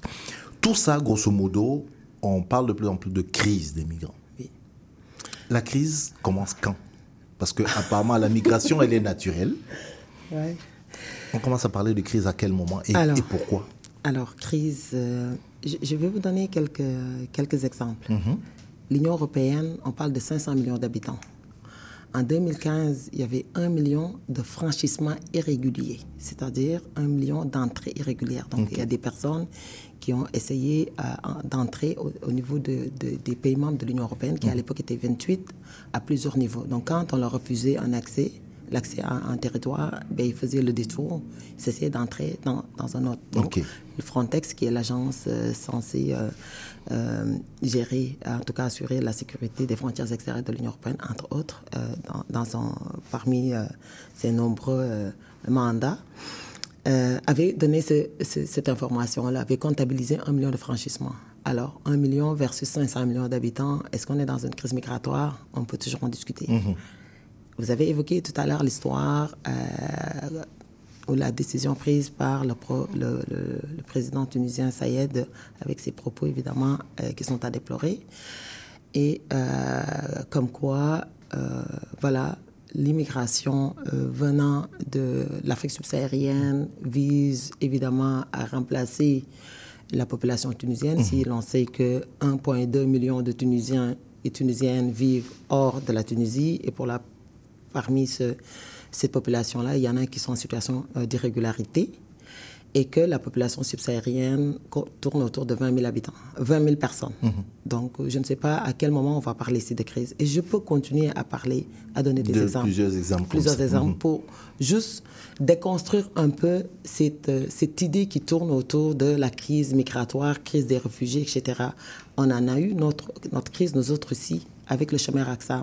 Oui, euh, on anticipe même On- une question, on reviendra effectivement, oui, on va, on va revenir Exactement. là-dessus. Mhm. Donc, euh, parce qu'il y a eu 50 000 entrées euh, venant de irrégulières Mhm. aussi, parce que des gens qui sont arrivés à travers le chemin Raksam pour faire des demandes d'asile. Alors, pour revenir sur la question que tu m'as posée tout à l'heure, Mhm. on a parlé d'immigrants, de migrants, on n'a pas parlé de réfugiés, parce qu'on n'a pas parlé de demandeurs d'asile non plus Qui sont différentes catégories. différentes catégories et que le droit, évidemment, divise parce que le droit crée des catégories et à ces catégories-là associe évidemment des statuts. Donc, euh, le demandeur d'asile, c'est la personne qui demande une protection internationale. Mhm. Donc, les demandeurs d'asile qui viennent au Canada vont présenter une demande d'asile. Avec ce, statut-là, ben, vont pouvoir travailler, etc., en attendant que la commission, qui est la section de protection des réfugiés, va statuer sur leur demande. Mhm. Si leur demande est jugée recevable, évidemment. Si leur demande est acceptée à ce, à ce niveau-là, ben, ils seront des réfugiés, ces individus-là. OK. Euh, Donc, les demandeurs d'asile, les réfugiés, les migrants, les migrants climatiques, bref, toute cette grande population-là, aujourd'hui, est confrontée à un contexte particulier qui se justifie évidemment par des positions politiques d'extrême droite extrêmement graves et qu'on retrouve un peu partout, aussi bien en Tunisie, en Amérique latine, en Europe comme en Afrique. Et, et je l'ai dit dans mes, dans mes propos tout à l'heure, c'est déplorable parce qu'on n'est pas dans une perspective de crise. Euh, crise, là, il n'y en a pas. Moi, je considère que il n'y a pas de crise. Il y a des populations qui se déplacent. On est dans l'ère de la mondialisation. Il y a des gens qui veulent améliorer leurs conditions de vie. Il y a des gens qui veulent euh, une protection internationale. Et c'est un devoir d'a- de leur accorder cette protection internationale-là si ces individus remplissent les critères de la Convention de Genève, de son protocole, etc. Donc, pour moi, il n'y a pas de Il crise. n'y a pas de crise, Il n'y a hein. pas de crise en tant que telle. Si on regarde les statistiques euh, du nombre de personnes concernées par rapport à la population locale. Bah, donc, donc, on le comprend. Donc, c'est purement politique. Il faut, il faut faire mousser. C'est- on est dans le populisme. euh, de plus en plus, il y a cette théorie du grand remplacement qui est véhiculée, euh, j'allais dire, euh, par, des, euh, par des politiciens, Mhm. par des, des, des pe- des populations, par des associations, des organisations. Bref, en tout cas, les gens considèrent que la migration venant de certaines régions, parce que c'est de ça qu'il s'agit, c'est pas toutes les migrations. Vous, si vous êtes Canadien, vous pouvez immigrer euh, ailleurs. Je pense que vous n'aurez pas la même perception euh, d'un Canadien qui va immigrer qu'au Sénégal Mais c'est et là- du Sénégalais qui va immigrer au Mais Canada. c'est là justement où je voulais, je, je voulais absolument qu'on aille, euh, Dinaba, parce que, on- je, je l'ai dit tantôt, on parle d'immigrants. Afrique, Europe, ceux qui prennent des canaux pneumatiques, euh, des, des- des bateaux de fortune, euh, qui à un moment donné dans la Méditerranée, la moitié de, de, de, de- comment, de l'embarcation, si on peut appeler ça comme ça, euh, tombe à l'eau et puis voilà, on, on- on oublie. Et puis il y a ces migrants, je vais utiliser un terme peut-être pas non, je ne vais pas l'utiliser. J'allais dire horde de migrants. Parce que là, là, je tombe dans. Non, pas des hordes. On voit des gens Des parler flux. de- des, des flux. flux. C'est le mot que je cherchais. des flux migratoires, et ça, Des c'est vrai. Mais on voit un groupe de personnes donc, qui quittent un pays européen pour aller dans un autre. Même s'ils ne font pas partie de l'Union européenne, mais je, je parle du continent européen. Et dans la manière dont on en parle, on peut pas. Il y a vraiment deux, deux, deux, deux façons d'en parler. Comment vous caractérisez l'immi- pas- j'allais dire l'immigration, la migration? Afrique-Europe versus la migration intra-européenne Oui, alors, et pour contextualiser, euh, parce que la question tout à l'heure était euh, celle de savoir si, euh, à quel moment on pourrait parler de crise migratoire. C'est que je, je ne considère pas qu'il n'y a pas de crise migratoire, puis je ne suis pas la seule évidemment à considérer qu'il n'y a pas de crise si on regarde les statistiques. En dehors de ça, on peut partir quand même dans, de 2015 en Europe. 2015, pourquoi? Parce qu'il y a eu un million de franchiments réguliers, comme je viens de le mentionner tout à l'heure, qui s'explique aisément. En 2011, parce qu'on va revenir sur la Tunisie. Mhm. En 2011, il y a ce qu'on appelle la révolution arabe. Oui. Alors, déclenche, qui a été déclenchée euh, à travers une demande sociale qui n'a pas été euh, euh, répondue Mhm. positivement. En tout cas, les autorités politiques n'ont pas apporté les réponses adéquates à la population tunisienne qui avait des demandes sociales très définies et très légitimes. Et à partir de la Tunisie, mais ça s'est propagé un peu partout euh, dans le Maghreb, notamment euh, en Égypte, jusqu'au Moyen-Orient, en Syrie. Donc on a eu la crise syrienne. Avec la crise syrienne, évidemment, les populations ont quitté comme toujours en cas de, De guerre, de, de- de- guerre, voilà, de et- conflit. Mhm. Les populations les plus fragiles euh, vont quitter. Euh, celles qui n'ont pas de solution, pas d'alternative euh, de solution, euh, vont aller dans les pays limitrophes. Et c'est ce qui, ce qui s'est passé en 2011. Entre 2011 et 2015, grande partie de la population est allée euh, au Liban, dans les pays limitrophes, en Jordanie. Mhm. Ces, ces- ces pays-là n'ont pas la capacité pour accueillir autant de, de demandeurs d'asile ou de potentiels réfugiés, mais ces gens se sont, fu- sont enfuis dans ces pays-là. Et l'Union européenne, comme la communauté internationale, continue à dire à ces, ces individus-là, restez dans les camps, on viendra, on va trouver une solution politique parce qu'on va déloger peut-être euh, le, le premier- le président syrien. Bref, je ne rentre Mhm. pas ça, je ne suis pas politiste ni politologue. Mais ça ne s'est pas réalisé, les gens ont attendu. Et en 2015, les populations syriennes ont décidé de partir. Ouais, de quitter les camps où ils étaient. Ouais. c'est- C'était celles et ceux qui avaient les moyens de partir parce que ça coûtait quand même entre 10 000 et 20 000 euros de pouvoir quitter et d'emprunter ces, ces voies, comme vous venez de le mentionner, Mhm. les voies vers les- la migration irrégulière, mais ou la demande d'asile ou la protection internationale. Bref, en tout cas, les gens qui pouvaient partir ont quitté, se sont enfuis très rapidement. Je sais qu'on a un problème de timing, je vais aller très rapidement. Euh, non, mais juste contextualiser parce que les, Mhm. Oui, il faut les- les questions se complètent, d'accord? Donc, à ces populations-là, il y a eu, parmi ces populations-là, évidemment, des, des Africains, des subsahariens, parce qu'on parle de plus en plus de flux mixtes. Donc, flux mixtes, c'est-à-dire des gens, des demandeurs d'asile, des migrants irréguliers, des migrants économiques. Bref, on parle de flux mixtes. Et par rapport à la population africaine, ou en tout cas la migration africaine vers l'Europe, c'est quelque chose qui, est, qui date des, euh, depuis toujours, en tout cas depuis, euh, j'allais dire, les années 60, au lendemain de la euh, Des- décolonisation, décolonisation, de- de la mhm. période des indépendances, et que euh, pour des questions, j'allais dire, culturelles ou historiques, bref, en tout cas, les, les, les, les- les- les populations africaines ben, sont, sont allées vivre en Europe pour trouver un travail, pour étudier, etc.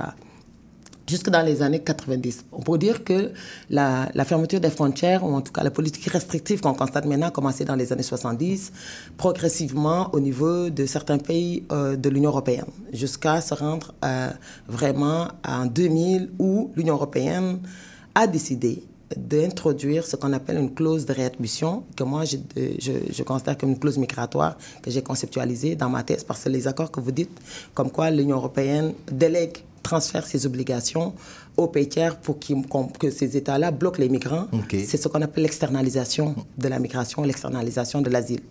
Donc, je l'ai théorisé, je l'ai conceptualisé dans ma thèse de doctorat. Si vous avez envie de lire ces 100 pages, bienvenue au club. Je ne, je ne- je ne vous le conseille pas. Dites-nous ça en une, en une phrase. Exactement. Ouais.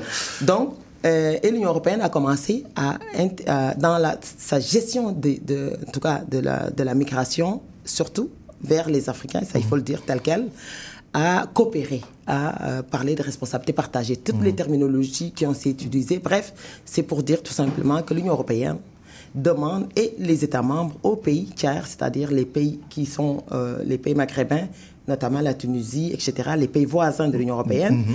et les pays euh, d'origine, euh, notamment des migrants comme les pays subsahariens, de faire tout pour que ces, ces migrants-là n'arrivent pas sur le sol de l'Union européenne. Ça, c'est un des, euh, j'allais dire, un des éléments euh, de l'externalisation. L'autre, c'est évidemment la réadmission, donc c'est le renvoi des immigrants. Ce qui nous intéresse ici, c'est le blocage, parce que c'est de blocage qu'il s'agit ici. Mhm. Et la réaction du président tunisien, évidemment, ça, ça, s'explique aisément, parce que euh, voilà, la Tunisie va avoir, sa, avoir du financement de Mhm. l'Union européenne. Et, le, et- et le- le président a, a réussi quand même, parce qu'il y a récemment il y a un accord qui a été conclu avec l'Union européenne qui vont verser plus de 100 millions d'euros à la Tunisie pour euh, voilà, permettre à la Tunisie ben, de sortir de, De la crise se- économique, exact. mais surtout à travers évidemment un déploiement de dispositifs, de moyens importants pour que la Tunisie puisse bloquer les migrants dans- sur son sol. Et c'est pas la première fois que ça se fait. Mhm. Avec la crise syrienne, l'Union européenne l'a fait avec la Turquie. 6 milliards d'euros. Au final, est-ce que ça a empêché les gens d'a- d'arriver? Les gens qui quittent, comme le disait François Crépeau, que j'adore citer souvent dans mes, dans mes dans mes conférences, qui est mon, mon ex-co-directeur de thèse, et qui était un professeur à McGill, McGill, et qui dit, euh, quelles que soient les barrières, les gens vont continuer à se déplacer. C'est très c'est- ça, c'est une phrase que j'ai déjà, ou je vous ai déjà entendu prononcer cette phrase-là. Et, et- et- et vous vous dites, malgré les barrières, qu'elles soient physiques, qu'elles soient euh, euh, abstraites, législatives et tout ça, les gens vont toujours passer outre ces, ces- ces barrières-là. Clairement. Ouais. Ben, écoutez, euh, on, on l'a vu, c'était le chemin Raxam, euh, il y a des, des chiffres, on, on- on a plus ou moins le même nombre de, de demandeurs d'asile pour la même période, quasiment. Les gens arrivent par avion. Donc, ce sont des gens qui ont besoin de protection internationale. Mhm. Est-ce que ces gens vont l'avoir? Ça, ça, ça ne nous appartient pas, ça appartient à la section de protection des réfugiés. Mais euh, néanmoins, ces gens vont se déplacer pour demander l'asile ou les gens vont se déplacer pour les migrants économiques pour trouver des meilleures conditions de, de vie. Donc, c'est, c'est, un fait, un fait social. Voilà. Euh, pourquoi est-ce que, ou qu'est-ce qui fait que l'Union africaine Ouais. n'arrive pas à, je ne dirais pas à contenir, mais au moins à organiser un sommet. Peut-être que ça existait, c'est Ouais. vous qui étiez là-bas, entre spécialistes, mais un sommet sur l'immigration. Parce que moi, je suis euh, euh, euh, originaire de l'Afrique, je vois des images qui, qui me révoltent. Qui, qui, qui choquent et je dis mais c'est pas possible que ces pays n'arrivent pas à se, se réunir et contrôler ça pourquoi? C'est quoi le, le- le- le- Mais d'autant plus que la grande partie, la grande majorité de la, de la migration est intra-africaine. Donc, ça se passe à, à l'intérieur de l'Afrique. Ah oui, on oublie, je, je- je l'ai mentionné, on parle beaucoup de l'Afrique vers l'Europe, mais on oublie qu'à l'intérieur même de... de- de- la ouais. migration, elle est africaine et qu'on a quand même euh, une culture de, dire, de liberté de circulation dans l'espace africain depuis toujours. Depuis toujours, avant les indépendances. Donc, alors, ce que Le, ça- dé- euh, euh, euh, euh, désolé, le déplacement des réfugiés, Oui. ça s'appelle une migration aussi? Non. Ok. Alors, ben, on peut parler de migration des gens qui se déplacent d'un point A vers un point B. Mais c'est une migration forcée. Ok. La différence entre les réfugiés et les autres, c'est que les- les- pour le droit international, c'est la migration volontaire. Donc, on choisit, comme moi, de venir m'installer ici. Et la migration forcée, ce sont les réfugiés. D'accord. D'accord. Et ouais. ça rentre globalement dans la Dans la migration. migration. Ok, donc, revenons donc ouais, sur ça. Pour l'Afrique. Oui. Alors, donc ça se passe à l'intérieur de l'Afrique et on a une, tradi- une tradition de liberté de circulation qui fait que les gens peuvent quitter le Sénégal, aller au Mali, etc. Il y a des obstacles, il y a des limites, ça, il, faut, il faut le reconnaître là.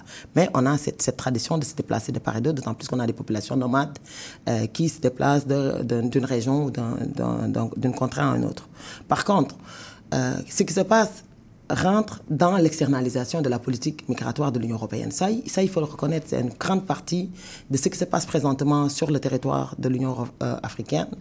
Euh, donc, ce qui se passe en Tunisie, ce qui se passe au Maroc, qui fait que les- ces États-là adoptent des dispositions législatives pour lutter euh, contre, j'allais dire, l'immigration, parce qu'on parle même d'immigration irrégulière, euh, contresens. Mais bon, on parle d'immigration, donc des gens qui ne sont pas autorisés à entrer au niveau de l'Union européenne euh, on va les intercepter sur le territoire des pays d'origine ou de transit pour que ces gens n'arrivent pas. Donc, voyez un peu. Donc, euh, ça s'explique. Autre chose, pourquoi l'Union africaine ne, ne parvient pas à avoir un leadership? Parce que c'est de ça qui- qu'il s'agit, en fait, de ce que j'ai compris par rapport à ta question. Et- et ça devrait se faire, d'autant plus que euh, on a dans l'agenda 2060 euh, 2063 euh, euh, une des, des références de, de l'agenda 2063, c'est vraiment d'assurer une pleine liberté de circulation. A- Avant cet agenda-là, ben, on a la charte africaine, l'article 12. On peut, et puis on a au niveau des espaces régionaux, au niveau de la CDAO, on a des protocoles qui permettent la libre circulation, droit de résidence, droit d'établissement, etc. Et récemment, le traité d'Abuja, le protocole de 2018 au protocole d'Abuja, euh, traité d'Abuja qui permet évidemment la libre circulation. Donc on a des instruments juridiques qui favorisent la libre circulation au sein de l'espace de l'Union africaine. Et la Cour africaine, évidemment, fait un travail important aussi, rend des, euh, de la jurisprudence euh, par rapport à, à l'application de l'article 12 pour, euh, dans, dans, certaines, dans certaines situations. Donc, lorsque la, la Cour est, est, est invitée à prendre des, des, des, décisions. Le leadership politique, c'est de ça qu'il s'agit en fait. Parce qu'on a, on a vu qu'il y a 50 000, 55, 55 000, en tout cas, bref. Euh, et je le dis de façon très nuancée, et on s'accorde là-dessus parce qu'on ne connaît pas réellement le nombre de disparus de- dans la Méditerranée. Euh, le- L'OIM a mis en place un- une, une base de données qui nous permet de retracer plus ou moins le nombre de disparus. On a des morts au niveau du désert qu'on a, On euh, on a de la, le- de la le nom. misère à, Mhm. à- à identifier. On sait récemment ce qui vient de se passer avec le- évidemment la, la décision de la, de la Tunisie de, de- de renvoyer tout ce beau monde-là vers euh, la frontière en- Avec la avec la Libye. Libye. Et puis des, des- on a, moi j'ai reçu des vidéos, on a reçu des témoignages extraordinaires, des témoignages très lourds euh, des gens qui meurent euh, de soif et que le, le leadership de l'Union africaine est, est encore absent. Malheureusement, ça, ça, il faut l'accepter. C'est une, pas une responsabilité partagée. On a la politique d'externalisation, mais le leadership de l'Union africaine, le leadership des États africains manque euh, vraiment à ce niveau-là. Pourquoi? Parce qu'on est dans un continent où il y a beaucoup de ressources. Sinon, un continent où il y a pratiquement toutes les ressources du monde. On a une population jeune, âgée de 25 ans à le, euh, quoi, 45-50 ans.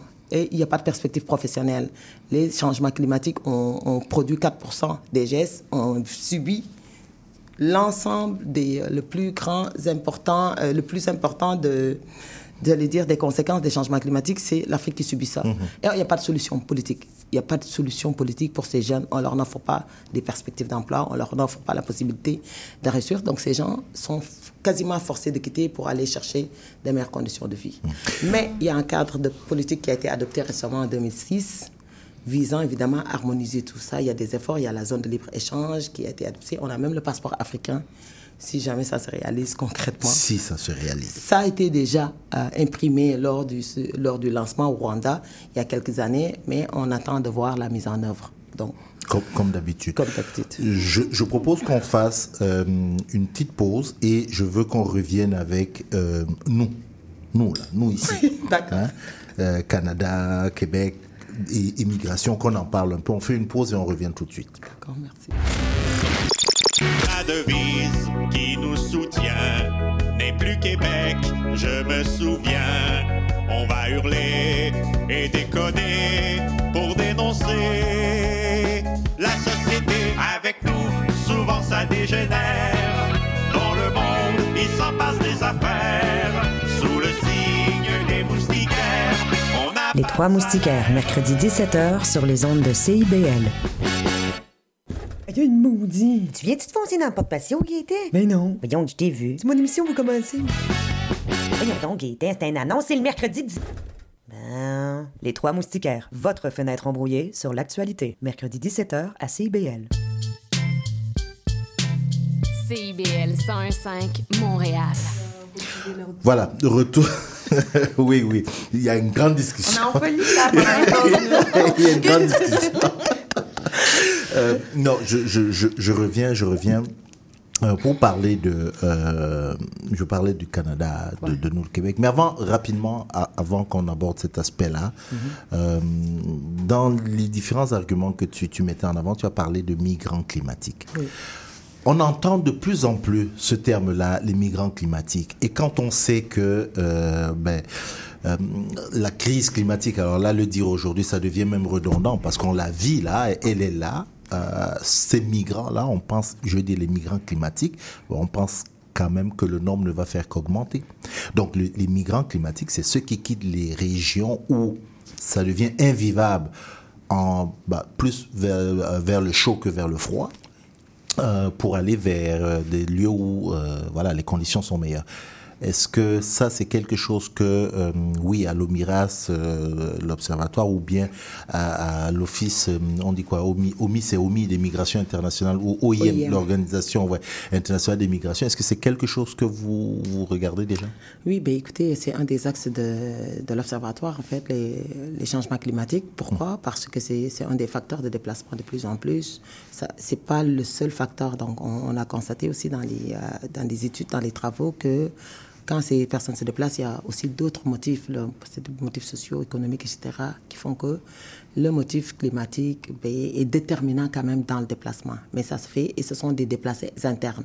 Donc ce sont des gens qui se déplacent à l'intérieur de leur région, donc ne franchissent pas une frontière internationale.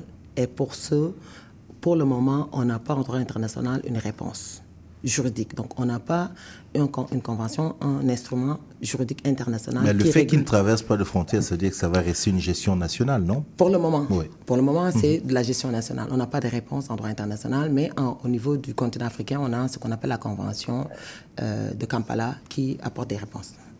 Les changements climatiques, pourquoi c'est important? Parce que si on regarde les statistiques d'ici 2050, euh, la- juste l'Afrique, parce qu'on reste dans l'Afrique, 80 millions de personnes qui vont se déplacer pour ces raisons-là. À l'intérieur de... Ouais. Donc, c'est un enjeu important de gestion des flux migratoires à l'interne du continent. D'accord? Pourquoi il faut en parler? Parce qu'il faut, euh, faudra apporter des réponses concrètes. Il faut protéger les, les droits de ces personnes-là, notamment les trouver un logement, accéder à l'école, etc., avoir un statut. Donc, euh, et euh, on est encore là, en droit international, donc on n'a pas de réponse. C'est un enjeu important. Euh, ça inquiète énormément, évidemment, euh, mais on fait de la recherche, évidemment, pour proposer des pistes de solutions, euh, surtout des solutions préventives. D'accord? Parce que c'est de ça qu'il s'agit, faire en sorte que, on le sait, que d'ici 2050, il y aura 80 millions de personnes. Donc, on a la possibilité non seulement de réduire les gaz à effet de serre, mais surtout d'aller au-delà de ça, c'est-à-dire de, de prévoir des mécanismes, et ça se fait de plus en plus, des États qui adoptent des politiques euh, par rapport au changement climatique, politiques euh, visant évidemment à, à- à prévenir ces, ces phénomènes-là, et surtout à, à apporter des, des solutions à ces populations qui vont se déplacer. On a deux minutes pour parler de nous. Nous. Alors, oui, nous- parce que nous sommes ici au Canada, nous sommes au Québec, et puis on a parlé. On voit la- les images de Méditerranée, Ouais. on voit euh, les images euh, des, des groupes de personnes à travers l'Europe et tout ça. Euh, nous, on est ici, puis on voit ça à la télévision. Euh, quand on dit crise des migrants, euh, est-ce aussi. que ça nous interpelle? Ça, nous- ça nous interpelle. Je, je disais au début de mes propos que les- les- la migration est un fait social. Euh, euh, je pense qu'il y a 40 ans, si on parlait de, de migration irrégulière au Canada, on allait se faire euh, rire en pleine face. Mhm. Et pourtant, on a reçu des migrations irrégulières, donc à travers le chemin Roxham. La migration est un phénomène, euh, est un fait social euh, qui euh, implique en fait un, un enjeu international, voire transnational. Le Canada est impliqué parce que le Canada est un- fait partie des trois pays d'immigration avec l'Australie et les États-Unis. Mhm. Un pays de tradition humanitaire qui reçoit, qui réinstalle des réfugiés, qui a une politique migratoire qui fait partie des politiques migratoires les plus, co- les plus cohérentes. Donc, c'est une bonne politique migratoire à, bou- à- à améliorer, évidemment, surtout dans certaines situations, évidemment. Mais on est interpellé tout simplement parce que les, les gens arrivent, les gens de la Méditerranée, comme vous venez de le dire, les gens qui n'arrivent pas à aller en Europe font essayer d'arriver au niveau du, du- du continent américain. Et ça se fait de plus en plus des Africains qui passent par le, euh, les États-Unis, le- mhm. Nicaragua pour Mhm. aller aux États-Unis, euh, pa- passer par le Mexique, aller aux États-Unis, puis venir au, au Canada de plus en plus. Donc on ne peut pas euh, ne pas euh, réfléchir sur cet enjeu-là qui est ce qui se passe au niveau du continent africain, ou ce qui se passe au niveau... Donc, on est dans l'ère de la mondialisation, la mondialisation de ce qu'on appelle de la mobilité. Donc, on peut pas... En plus de ça, on a un pacte mondial sur l'immigration qui a été adopté en 2018. Le Canada a été, est un acteur important dans l'adoption et dans la mise en œuvre de ce pacte international, de ce pacte mondial-là pour l'immigration surcoordonnée. Ce qui a été accepté là, et le Canada est, joue ce rôle-là, en tout cas doit jouer ce rôle-là, Mhm. c'est que la migration, elle est là. On ne peut pas arrêter la migration. Ce qu'il faut faire, c'est d'accompagner, c'est-à-dire de mettre en place des politiques qui permettent de euh, sécuriser la migration. Sécuriser la migration, c'est quoi? C'est émettre des visas, permettre à des gens de voyager dans des meilleures conditions, d'arriver dans de bonnes conditions, de pouvoir s'intégrer, de faire des demandes d'asile, de les avoir ou pas nécessairement. Mais c'est ça la migration. Le Québec est impliqué parce qu'on a vu ce qu'on a vécu récemment. Je sais que le timing, là, euh, nous les juristes, on parle énormément. Mais je vais terminer là-dessus. Euh, ça nous interpelle parce qu'on a vu des gens qui sont arrivés. Les- les- la nationalité des personnes qui sont arrivées ces, ces, euh, ces cinq dernières années, là, depuis 2017, c'est Haïti, euh, c'est euh, c'est la Syrie, c'est euh, on a eu l'Ukraine aussi qui est arrivée euh, de façon régulière à travers les avions. Donc, on a des populations qui viennent de partout, De partout. qui arrivent ici de façon régulière comme irrégulière. Et le Québec, je pense, a aussi une politique migratoire de travail, de main-d'œuvre. Euh, on a vu 300 millions de travailleurs temporaires au Québec en 2022. C'est beaucoup. Euh, je parle de travail temporaire Mhm, parce que le mhm, mhm. gouvernement plafonne à 50 000, voire 60 000 là. Je pense que les prévisions vont changer parce qu'on a besoin de main-d'œuvre. C'est ce que j'ai compris de la, la- la proposition qui a été faite, en tout cas qui, qui sera euh, analysée à l'automne. Donc, on est concerné. Bon. Voilà. Ça, euh, c'était le mot de fin que je voulais entendre. On est concerné. On ne va pas juste regarder ça à, à la télévision. On est concerné euh, vraiment bien. Ça prend un cours. Une heure pour parler de ça. Non, non, on, A, on a essayé. Des heures, des jours. Des heures. On a essayé quand même de, de voilà, de, de- de dépatouiller un peu tout ça pour que les gens comprennent exactement euh, de quoi on parle quand on parle de crise des migrants. Euh, fait social et à côté de ça effectivement on aura toujours des politiques populistes qui vont se lever et puis qui vont mettre ça en avant merci merci d'être venu nous, nous, nous parler euh, encore de ça puis je rappelle donc l'observatoire euh, sur les migrations internationales les réfugiés les apatrides et l'asile au Miras allez-y il y a de l'information euh, On fait de la, c'est un groupe de recherche. de, de, hein. de recherche et Oui. tout ça ouais, voilà On a, on a 10 professeurs, je fais un Ouais. peu de publicité, une Mhm. vingtaine d'étudiants. On est à l'UCAM, affilié à l'IEM. On fait de la recherche euh, sur l'immigration de façon holistique, voire et multidisciplinaire. Donc, on a beaucoup de Beaucoup recherche à faire. recherche, et ouais. surtout, à déconstruire. C'est ça. Faire avancer la recherche Surtout scientifique sur l'immigration. Voilà. Merci beaucoup, merci, Merci. beaucoup, Merci. Bandiaï. Et puis on se dit, euh, on se dit à, bientôt. À bientôt, on, on fait une pause et puis on amorce notre dernier, euh, notre dernière course, Euh, puisque Malia, Malia va devoir. euh, ben on va rester dans, dans le sujet euh, de toute façon, Malia. On fait la pause et puis on, on se reparle.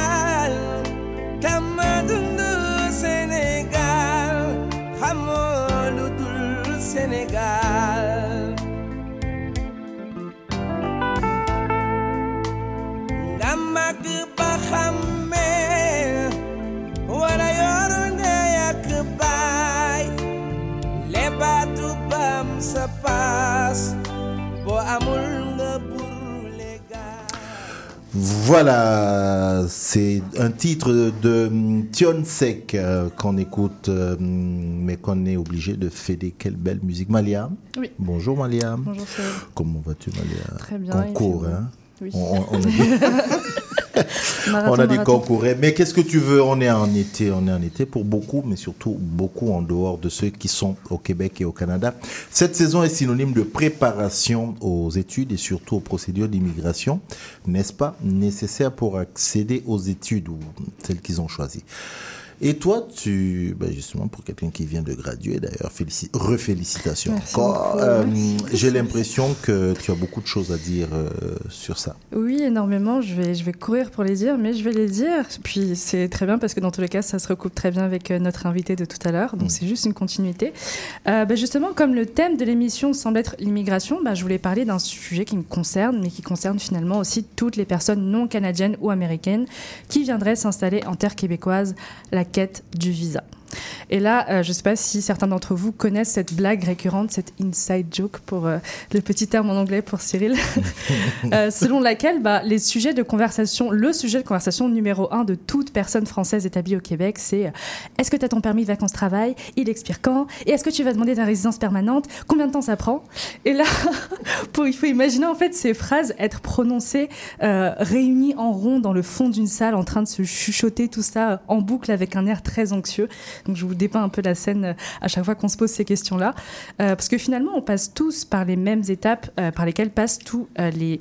J'ai utilisé le mot immigré souvent dans cette... J'espère que c'est comme le bon mot. Mais en tout cas, Mhm. je vais utiliser ce mot-là, disclaimer. Donc c'est c'est par, par ces mêmes étapes en fait que passent tous les immigrés qui viennent s'établir temporairement ou définitivement au Québec. Et, et venir s'établir au Québec, c'est différent de venir s'établir dans le reste du Canada parce qu'en fait, ici, il faut non seulement satisfaire les, exi- les exigences pardon, du fédéral, mais aussi celles du provincial. Donc c'est deux fois plus de papier, deux fois plus de temps et surtout deux fois plus de stress. Et d'argent, oui. C'est inclus dans le stress. Et pour illustrer ça, en fait, je peux, je peux vous raconter la préparation en fait de ma venue ici.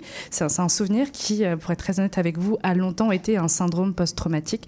Euh, mais fort heureusement, euh, je peux vous relater cette histoire aujourd'hui avec un grand sourire. Bon. quand Alors, c'était en 2019 et à l'époque, je terminais euh, à la Sorbonne ma L2. Donc la, la L2, c'est ce qu'on pourrait euh, qualifier de euh, d'avant-dernière année euh, du baccalauréat. Et en fait, le plan, c'était que je fasse ma dernière, dernière année de cursus en échange à l'Université Laval à Québec. Et je voulais aller au Canada depuis super longtemps. Donc j'avais déjà été à Toronto avant, ça avait été le coup de foudre. Je me suis dit, il faut que je retourne plus longtemps et avec un motif tangible. Donc quoi de mieux pour motif tangible que euh, de faire ses études. Et qui dit études au Québec dit permis d'études et CAQ. Donc CAQ, c'est le certificat d'acceptation au Québec pour les études. Donc pour le CAQ, j'avais réuni tous mes papiers, je les avais envoyés en temps et en heure, ce qui est un exploit quand on me connaît. Et tout s'est très bien passé. Je l'ai reçu quelques semaines plus tard. Et ce qu'il faut savoir, c'est que normalement, une fois qu'on a le CAQ, euh, le permis d'études, en fait, est presque naturellement donné juste après. Mais il faut quand même faire euh, des petites euh, procédures pour l'obtenir. Donc, je les ai faites auprès du site du gouvernement canadien, cic.gc.ca. Laissez-moi vous parler de ce site dans lequel euh, vous n'arrivez à vous connecter pas une fois sur deux, pas une fois sur six, mais bien une fois sur 24 en navigation privée, les jours impairs entre 2h30 et 2h34 du matin, après avoir vidé tous les caches et les cookies de l'ordinateur. Bref, Euh, j'en arrivais même à utiliser Firefox. Qui utilise encore Firefox Moi, pour me connecter vraisemblablement à mon compte. Donc après avoir traversé tout ça, bah, une fois qu'on est connecté, on se dit qu'il n'y a plus une seule erreur à faire. Et ça tombe bien parce que moi, quand je suis vraiment stressée, bah, je vérifie tout une fois, deux fois, trois fois, quatre fois pour être bien sûr que je n'ai rien oublié et que tout est rempli comme il faut. Donc avant d'envoyer le nécessaire pour ce fameux permis d'études, bah, j'ai bien fait toutes ces vérifications. Ou du moins j'ai cru que je les avais faites toutes parce que quelques jours après avoir envoyé, ma demande, je me suis rendu compte que j'avais coché la mauvaise case. Et là, c'est vraiment le cauchemar qui a commencé. Parce que j'ai envoyé des lettres, des courriels, des messages en ligne paniqués, rien, aucune réponse, sinon des petites réponses automatisées. Et on sait tous que ça, ça n'aide absolument en rien. Donc je me suis dit, ok, bon, je vais renvoyer une deuxième demande. Et puis là, je tombe sur un, un forum qui, euh, qui, qui justement nous met en garde en me disant que la chose à ne surtout, surtout, surtout pas faire, c'est envoyer plus d'une demande. Bon, rendu là, je me dis, ok, je vais essayer de les appeler. Donc j'explose mon forfait pour appeler depuis la France le numéro du CIC. Et là, il faut attendre euh, quelquefois plusieurs heures avant que quelqu'un réponde, euh, parce que évidemment, je ne suis pas la seule étudiante paniquée à les appeler. Et donc, après avoir attendu toute cette éternité, j'apprends des agents du CIC qui, euh, entre parenthèses, sont vraiment des anges, enfin, il faut le dire, parce que je pense qu'ils doivent vraiment essuyer beaucoup de frustration de la part des personnes qui les appellent. Donc, j'apprends en fait de ces agents que la seule chose qu'ils peuvent faire à ce stade, c'est juste mettre une note sur mon dossier disant Faites attention, Maïla Kunku n'a pas coché la bonne case. Voilà, c'est tout. Donc j'ai vraiment dû prendre mon mal en patience pour réparer cette erreur parce que bah, j'ai finalement réussi à la réparer, puis on a renvoyé mon dossier en bonne et due forme. Mais ce qu'il y a à savoir, c'est que à chaque fois qu'on apporte des modifications à son dossier, eh ben, ça retarde son traitement. Mhm. Et là, on était déjà à la fin du mois de juillet et moi, j'avais déjà pris mes billets d'avion pour le 14 août en me disant, OK, tout sera bon d'ici là. Faux. Et sauf que, en fait, ça prend minimum un mois pour qu'un permis d'études soit traité. Donc, étant donné que ma rentrée, c'était fin août, euh, dans le meilleur des cas, j'aurais eu mon permis d'études juste à temps pour voyager la veille et puis limite avoir une rentrée 24 heures plus tard. Mais dans le pire des cas, je l'aurais eu courant septembre, donc j'aurais raté des cours essentiels pour mon cursus. Donc, comment vous dire que c'était la panique totale chez moi? J'arrivais plus à dormir, j'arrivais plus à manger, j'arrivais même plus à vider mon appartement parce que je me disais, mais de toute façon, mon permis d'études va arriver en retard et je vais rater mes premiers cours. Puis je m'en voulais aussi, je me disais, mais tu sais la difficulté de ces démarches et tu n'as pas été suffisamment vigilante. Ben voilà, bien fait. Et puis le 13 juillet, j'ai reçu une notification de la part du CIC. Devinez de quoi il s'agissait de mon fameux permis d'études. Il m'avait enfin été accordé. Et là, c'était l'explosion de joie, mais c'était aussi une joyeuse panique parce que moi, j'étais habituée, je m'étais habituée au fait que bah, j'arrivais en retard au Canada, voilà, il faut que je me fasse à l'idée. Puis d'un seul coup, il fallait tout organiser, il fallait que je prévienne mes amis, il fallait que je continue de vider mon appartement, il fa... je m'étais même pas coiffée pour la rentrée, bref. Et là, mon père m'a juste dit, Malia, tu vas chez Auchan, c'est l'équivalent de Walmart, mais en un peu plus cher, tu achètes tes valises, et puis tu pars. Donc je suis allée chez Auchan, j'ai acheté mes deux valises, et 24 heures plus tard, j'étais au Canada. Mhm, Enfin, On est enfin là, ça devrait être la fin des problèmes. Non, parce qu'une fois qu'on a ce permis d'études, il faut penser à le renouveler quelques mois avant sa date d'expiration. Et avant de faire cette démarche, il faut aussi renouveler le fameux CAQ au niveau provincial pour ensuite réactiver notre statut étudiant auprès du fédéral. Et une fois qu'on a son diplôme, il faut rapidement faire ces démarches pour avoir droit à un permis de travail post-diplôme, donc un permis qui te permet d'exercer au Québec et au Canada dans le domaine de tes études. Et juste après avoir ce permis de travail post-diplôme, il faut rapidement penser à la résidence permanente parce que si on y pense juste un peu trop tard, il se peut que notre permis d'études expire et qu'on se retrouve dans cette zone un peu implicite où on ne peut pas sortir du territoire parce que notre permis est expiré, mais aussi notre statut de résident permanent ne nous a pas été octroyé. Donc finalement, quand on se parle entre Français et entre immigrants, finalement, de, toute cette quête de visa, c'est presque une thérapie parce qu'on a besoin d'extérioriser ce stress, cette course constante vers euh, justement ce- ce- cette nouvelle étape migratoire. Et, et on a besoin en fait de se soutenir moralement parce que c'est vraiment pas facile. Et puis c'est surtout bah, très traumatisant de se faire virer du territoire quand on n'a pas les papiers requis, surtout quand on a commencé à créer des liens, à s'imprégner de la culture et juste à être heureux dans cette nouvelle vie qu'on est venu se créer ici. Moi, je sais par exemple qu'il y a beaucoup de belles opportunités, surtout dans le monde journalistique, que j'ai eu au Québec et qui n'auraient peut-être pas trouvé mon chemin aussi facilement si j'étais restée en France.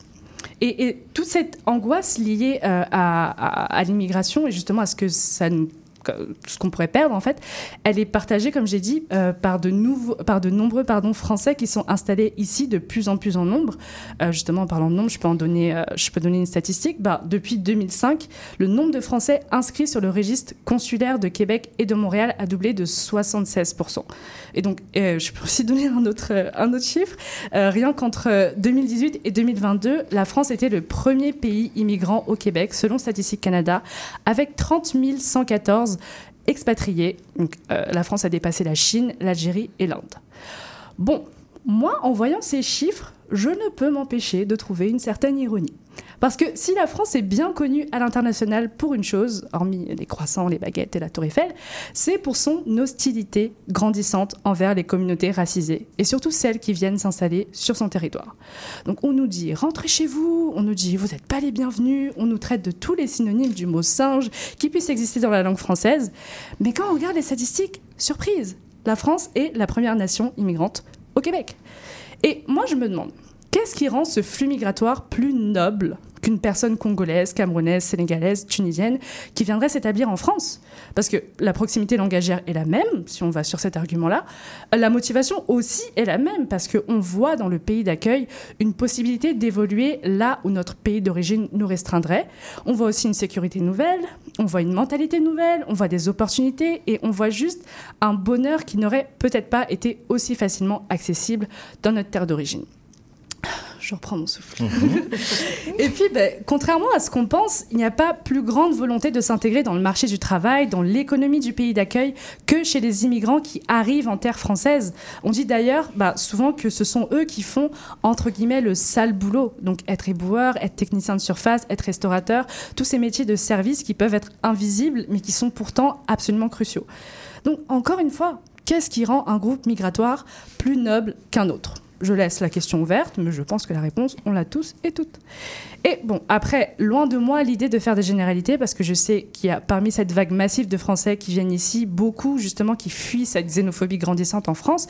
Mais je sais aussi, et c'est la fin, c'est ma phrase de fin, Cyril, je sens que tu es stressé, mais je sais aussi qu'il y en a qui peuvent avoir dans leur cœur des convictions qui sont proches des mouvements bah, d'extrême droite qui explosent un peu partout dans le monde en ce moment. Et pour cette personne-là, bah, je leur souhaite de ressortir de tout le parcours anxiogène des procédures migratoires en se rendant aussi compte de toute l'ironie de cette situation. Merci Malia. Euh, je regardais Sandra, euh, je regardais Palina pendant que tu parlais et qui, puis c'est- bien quand on parlait de comparatif, quand elle faisait le comparatif avec la culture et tout ça, qui voilà, qui, découvre des, savais. des- des choses terribles. Euh, Sandra, en, en trois minutes, qu'est-ce que tu vas nous dire comment, désolé. com- comment tu nous accompagnes musicalement En tu, tu- minutes. regarde, re- euh, regarde un peu, euh, Sandra allait se promener quelque part. Je, Oui. je, je- je le sais. Oui, Donc, oui. euh, non, lindo. Ouais, c'est ça, pour Hein? aller voir, euh, c'est ça, c'est Linto Lindo. Exact. Euh, En en- sortant d'ici, c'est ce que je vais aller faire, là, Voilà. direct. Donc, c'est quelque chose qui a lieu là tout de suite. Oui, en Mhm. ce moment même, ça a commencé à 14h. Donc, Silite Lindo, qui signifie joli ciel en espagnol, c'est un festival folk qui sera présenté pour la première fois au Québec et qui est organisé par le Casa Cultural Mexicana, qui est une OBNL basée à Toronto et qui s'est donné comme mission depuis maintenant 8 ans à peu près de diffuser l'art mexicain d'abord et latino-américain euh, plus généralement. Donc, chaque année, il y a une nouvelle organisation qui, euh, qui est autour de ça et c'est dirigé par Jorge Zarate Tristan qui a eu une idée de réunir certains pays latino-américains selon les années en allant directement sur place et en choisissant des troupes de danse qui viennent ici à Montréal. Et donc euh, aussi en donnant la chance à certains groupes locaux hein, de se faire connaître justement. Et je me suis entretenue avec Yanine Alvarado qui est violoniste dans le groupe Son Sur y Luna, qui est un des groupes locaux qui va euh, performer aujourd'hui, et qui est également collaboratrice dans l'organisation de ce festival. Elle va nous dire un peu plus sur le déroulement, qu'est-ce qui s'en vient aujourd'hui? On l'écoute.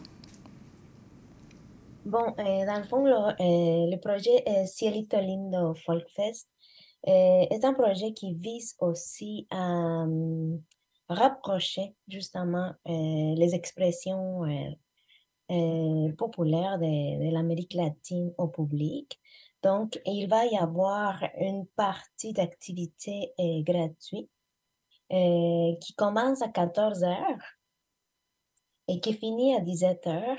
Et dans cette partie euh, dans laquelle on, on- on veut rapprocher justement la culture au public montréalais, euh, on va retrouver euh, des ateliers euh, des, des- et qui, qui vont être donnés justement des professionnels de la danse qui viennent de l'Amérique latine. Il va y avoir un, un cours de salsa caleña. Il va y avoir aussi un atelier de percussion argentine et euh, évidemment euh, un concert, euh, un concert gratuit de Son sur y Luna dans, dans lequel vous êtes tous invités. Et on aimerait que et on aimerait aussi euh, faire un petit partage des instruments euh, traditionnels que, que- qu'on utilise aussi. Donc, on va faire une petite interaction avec le public. Donc, ça va être vraiment très amusant. On vous invite. Et ça va être où? Ça va être ça où? va être euh, au théâtre Rialto, mais dans, dans les lobbies du théâtre, dans les halls. Donc, euh, il va y avoir aussi la vente de nourriture et, et de l'animation euh, par un, organisme culturel qui s'appelle Flor de Canela. C'est un organisme qui, qui, est dédié justement à la diffusion de cette euh, culture euh, euh, latino-américaine riche en couleurs. Et après tout ça, le show, le spectacle principal commence à 17h. Donc, à 17h, le show principal, il a une durée de à peu près 1h30, mais c'est là que euh, les troupes professionnelles qui viennent directement de l'Amérique latine avec leurs costumes professionnels et tout vont, euh, vont donner un show. Il va y avoir un truc qui représente l'Argentine, euh, folklore argentine, du tango puis du malambo. Et ensuite, il va y avoir aussi un groupe qui vient de Toronto, mais qui représente le folklore mexicain. C'est The Mexicans Folk Ballet. Et il va y avoir aussi la présence de, l'artiste euh, euh, chanteuse locale aussi, euh, ici à Montréal, de Mamselle Ruiz. Voilà, vous avez entendu l'extrait de euh, Yanin Alvarado. Alors, parmi les groupes locaux, donc je disais Son, Sur y Luna, euh, qui veut dire son, donc le style de musique son. Sur pour le sud, donc il se, euh, il se concentre surtout sur les musiques du sud de la Chili, du sud du Pérou, du sud notamment du Mexique. Et euh, voilà, donc ça va être une exploration de différents types de sons. Et euh, nous allons entendre euh, Iliana Paula Acosta, qui est chanteuse, euh, cofondatrice de la troupe, et qui va aussi nous en dire un peu plus sur cette troupe-là. Le groupe existe depuis 2009. Euh, c'est un groupe qui est né avec précisément le besoin de pouvoir partager la richesse musicale qu'il y a notre pays, le Mexique. Aussi avec une curiosité pour aller plus loin, comme je vous ai déjà dit, pour aller euh, voir euh, euh, aussi la musique de la, la- l'Amérique latine, mais parce que le genre de musique dont nous a tiré au début, c'est une musique déjà qui est très riche en mé- métissage. Alors, ce métissage de, la musique euh, que qu'on joue, que c'est les sons, euh, on a commencé avec les sons euh, euh, plus de la région de- sud-est de, Mexique, Veracruz, etc. Mais euh, notre euh, curiosité, c'était d'aller à la recherche des autres sons aussi qui se jouent au Mexique, comme les sons huasteco, qui, qui compte une région de, cinq États environ, qui touche aussi à, à Veracruz, mais qui touche des autres États de la République, et que tous ces, cette tradition est imprégnée d'un métissage, Euh, pas seulement euh, le métissage qui a porté euh, la culture espagnole quand ils sont arrivés au Mexique, mais aussi le métissage de ces migrants qui venaient précisément, qui, traversaient le Mexique pour aller aux États-Unis, par exemple, dans la fièvre de l'or de la Californie, comme c'est le, le Pérou et le Chi- Chili. Alors, euh, dans la musique euh, dont on, on, euh, on joue, vous allez trouver aussi l'influence de cette musique de Chili, par exemple, qui a commencé comme Samacueca de, de, de, de l'Espagne qui est venue. Et eux, ils ont développé ce genre qu'on connaît maintenant comme la cueca. Alors, quand ils sont passés vers les États-Unis par Mexique et qu'ils sont arrivés à l'état de Guerrero, tout le monde va, bien euh, euh, vi- viser euh, Guerrero pour euh, Acapulco, euh, c'est très touristique, mais sa culture est très basse, Guerrero. ok? Alors, euh, ils se sont installés euh, pendant quelque temps en leur passage et ils ont laissé l'influence de cette musique-là qu'avec euh, les personnes, euh, les musiciennes locales de chaque euh, place où ils passaient, ils ont fait un mélange qu'on appelle maintenant les chilenas. Alors, notre projet, c'est un projet aussi de recherche. On cherche euh, à vraiment à plonger dans euh, l'histoire de chaque chanson, euh, les chansons de, notre répertoire et en, soi le- les chansons, la musique traditionnelle du Mexique est imprégnée de, plein de, de légendes, de, passages historiques. Alors, c'est dans notre intérêt d'aller aussi dans les endroits où euh, euh, on va acheter les instruments, on a une variété des instruments aussi qui parlent aussi de ce mé- métissage. Voilà. Merci beaucoup, euh, Sandra, qui est en train de prendre la direction du théâtre Rialto, justement, pour assister à cela. Et puis, euh, moi, je vais prendre la direction de la sortie du studio. En vous remerciant, mesdames, d'abord, euh, Sophia Lundi, euh, avec le projet donc, de construction euh, de, des 30 logements. Puis, je remercie encore une fois euh, Ndeye Dienaba Ndiaye. Je rappelle encore de l'Omiras. Allez, suivez son travail, c'est vraiment très important. Merci d'être venu. Merci, Sandra. Bonne route vers le Rialto. Merci, Malia. T'as fini avec tes problèmes d'immigration, c'est parfait. Merci Palina. Palina nous Ça suit en disant vous, les- les- les- les- on va regarder ça la semaine, la semaine prochaine, on va voir autre chose. Mon nom est Cyril Ecola, merci d'avoir suivi Néo Québec et puis n'oubliez pas la rediffusion, c'est tous les mercredis de 13 de 15h à 17h. Bulle et compagnie. Un magazine radio sur le vin, la bière et les spiritueux. Des conseils pour mieux boire. Guinaël Revel et son équipe parlent du bio, de la viticulture, des spiritueux, des vignobles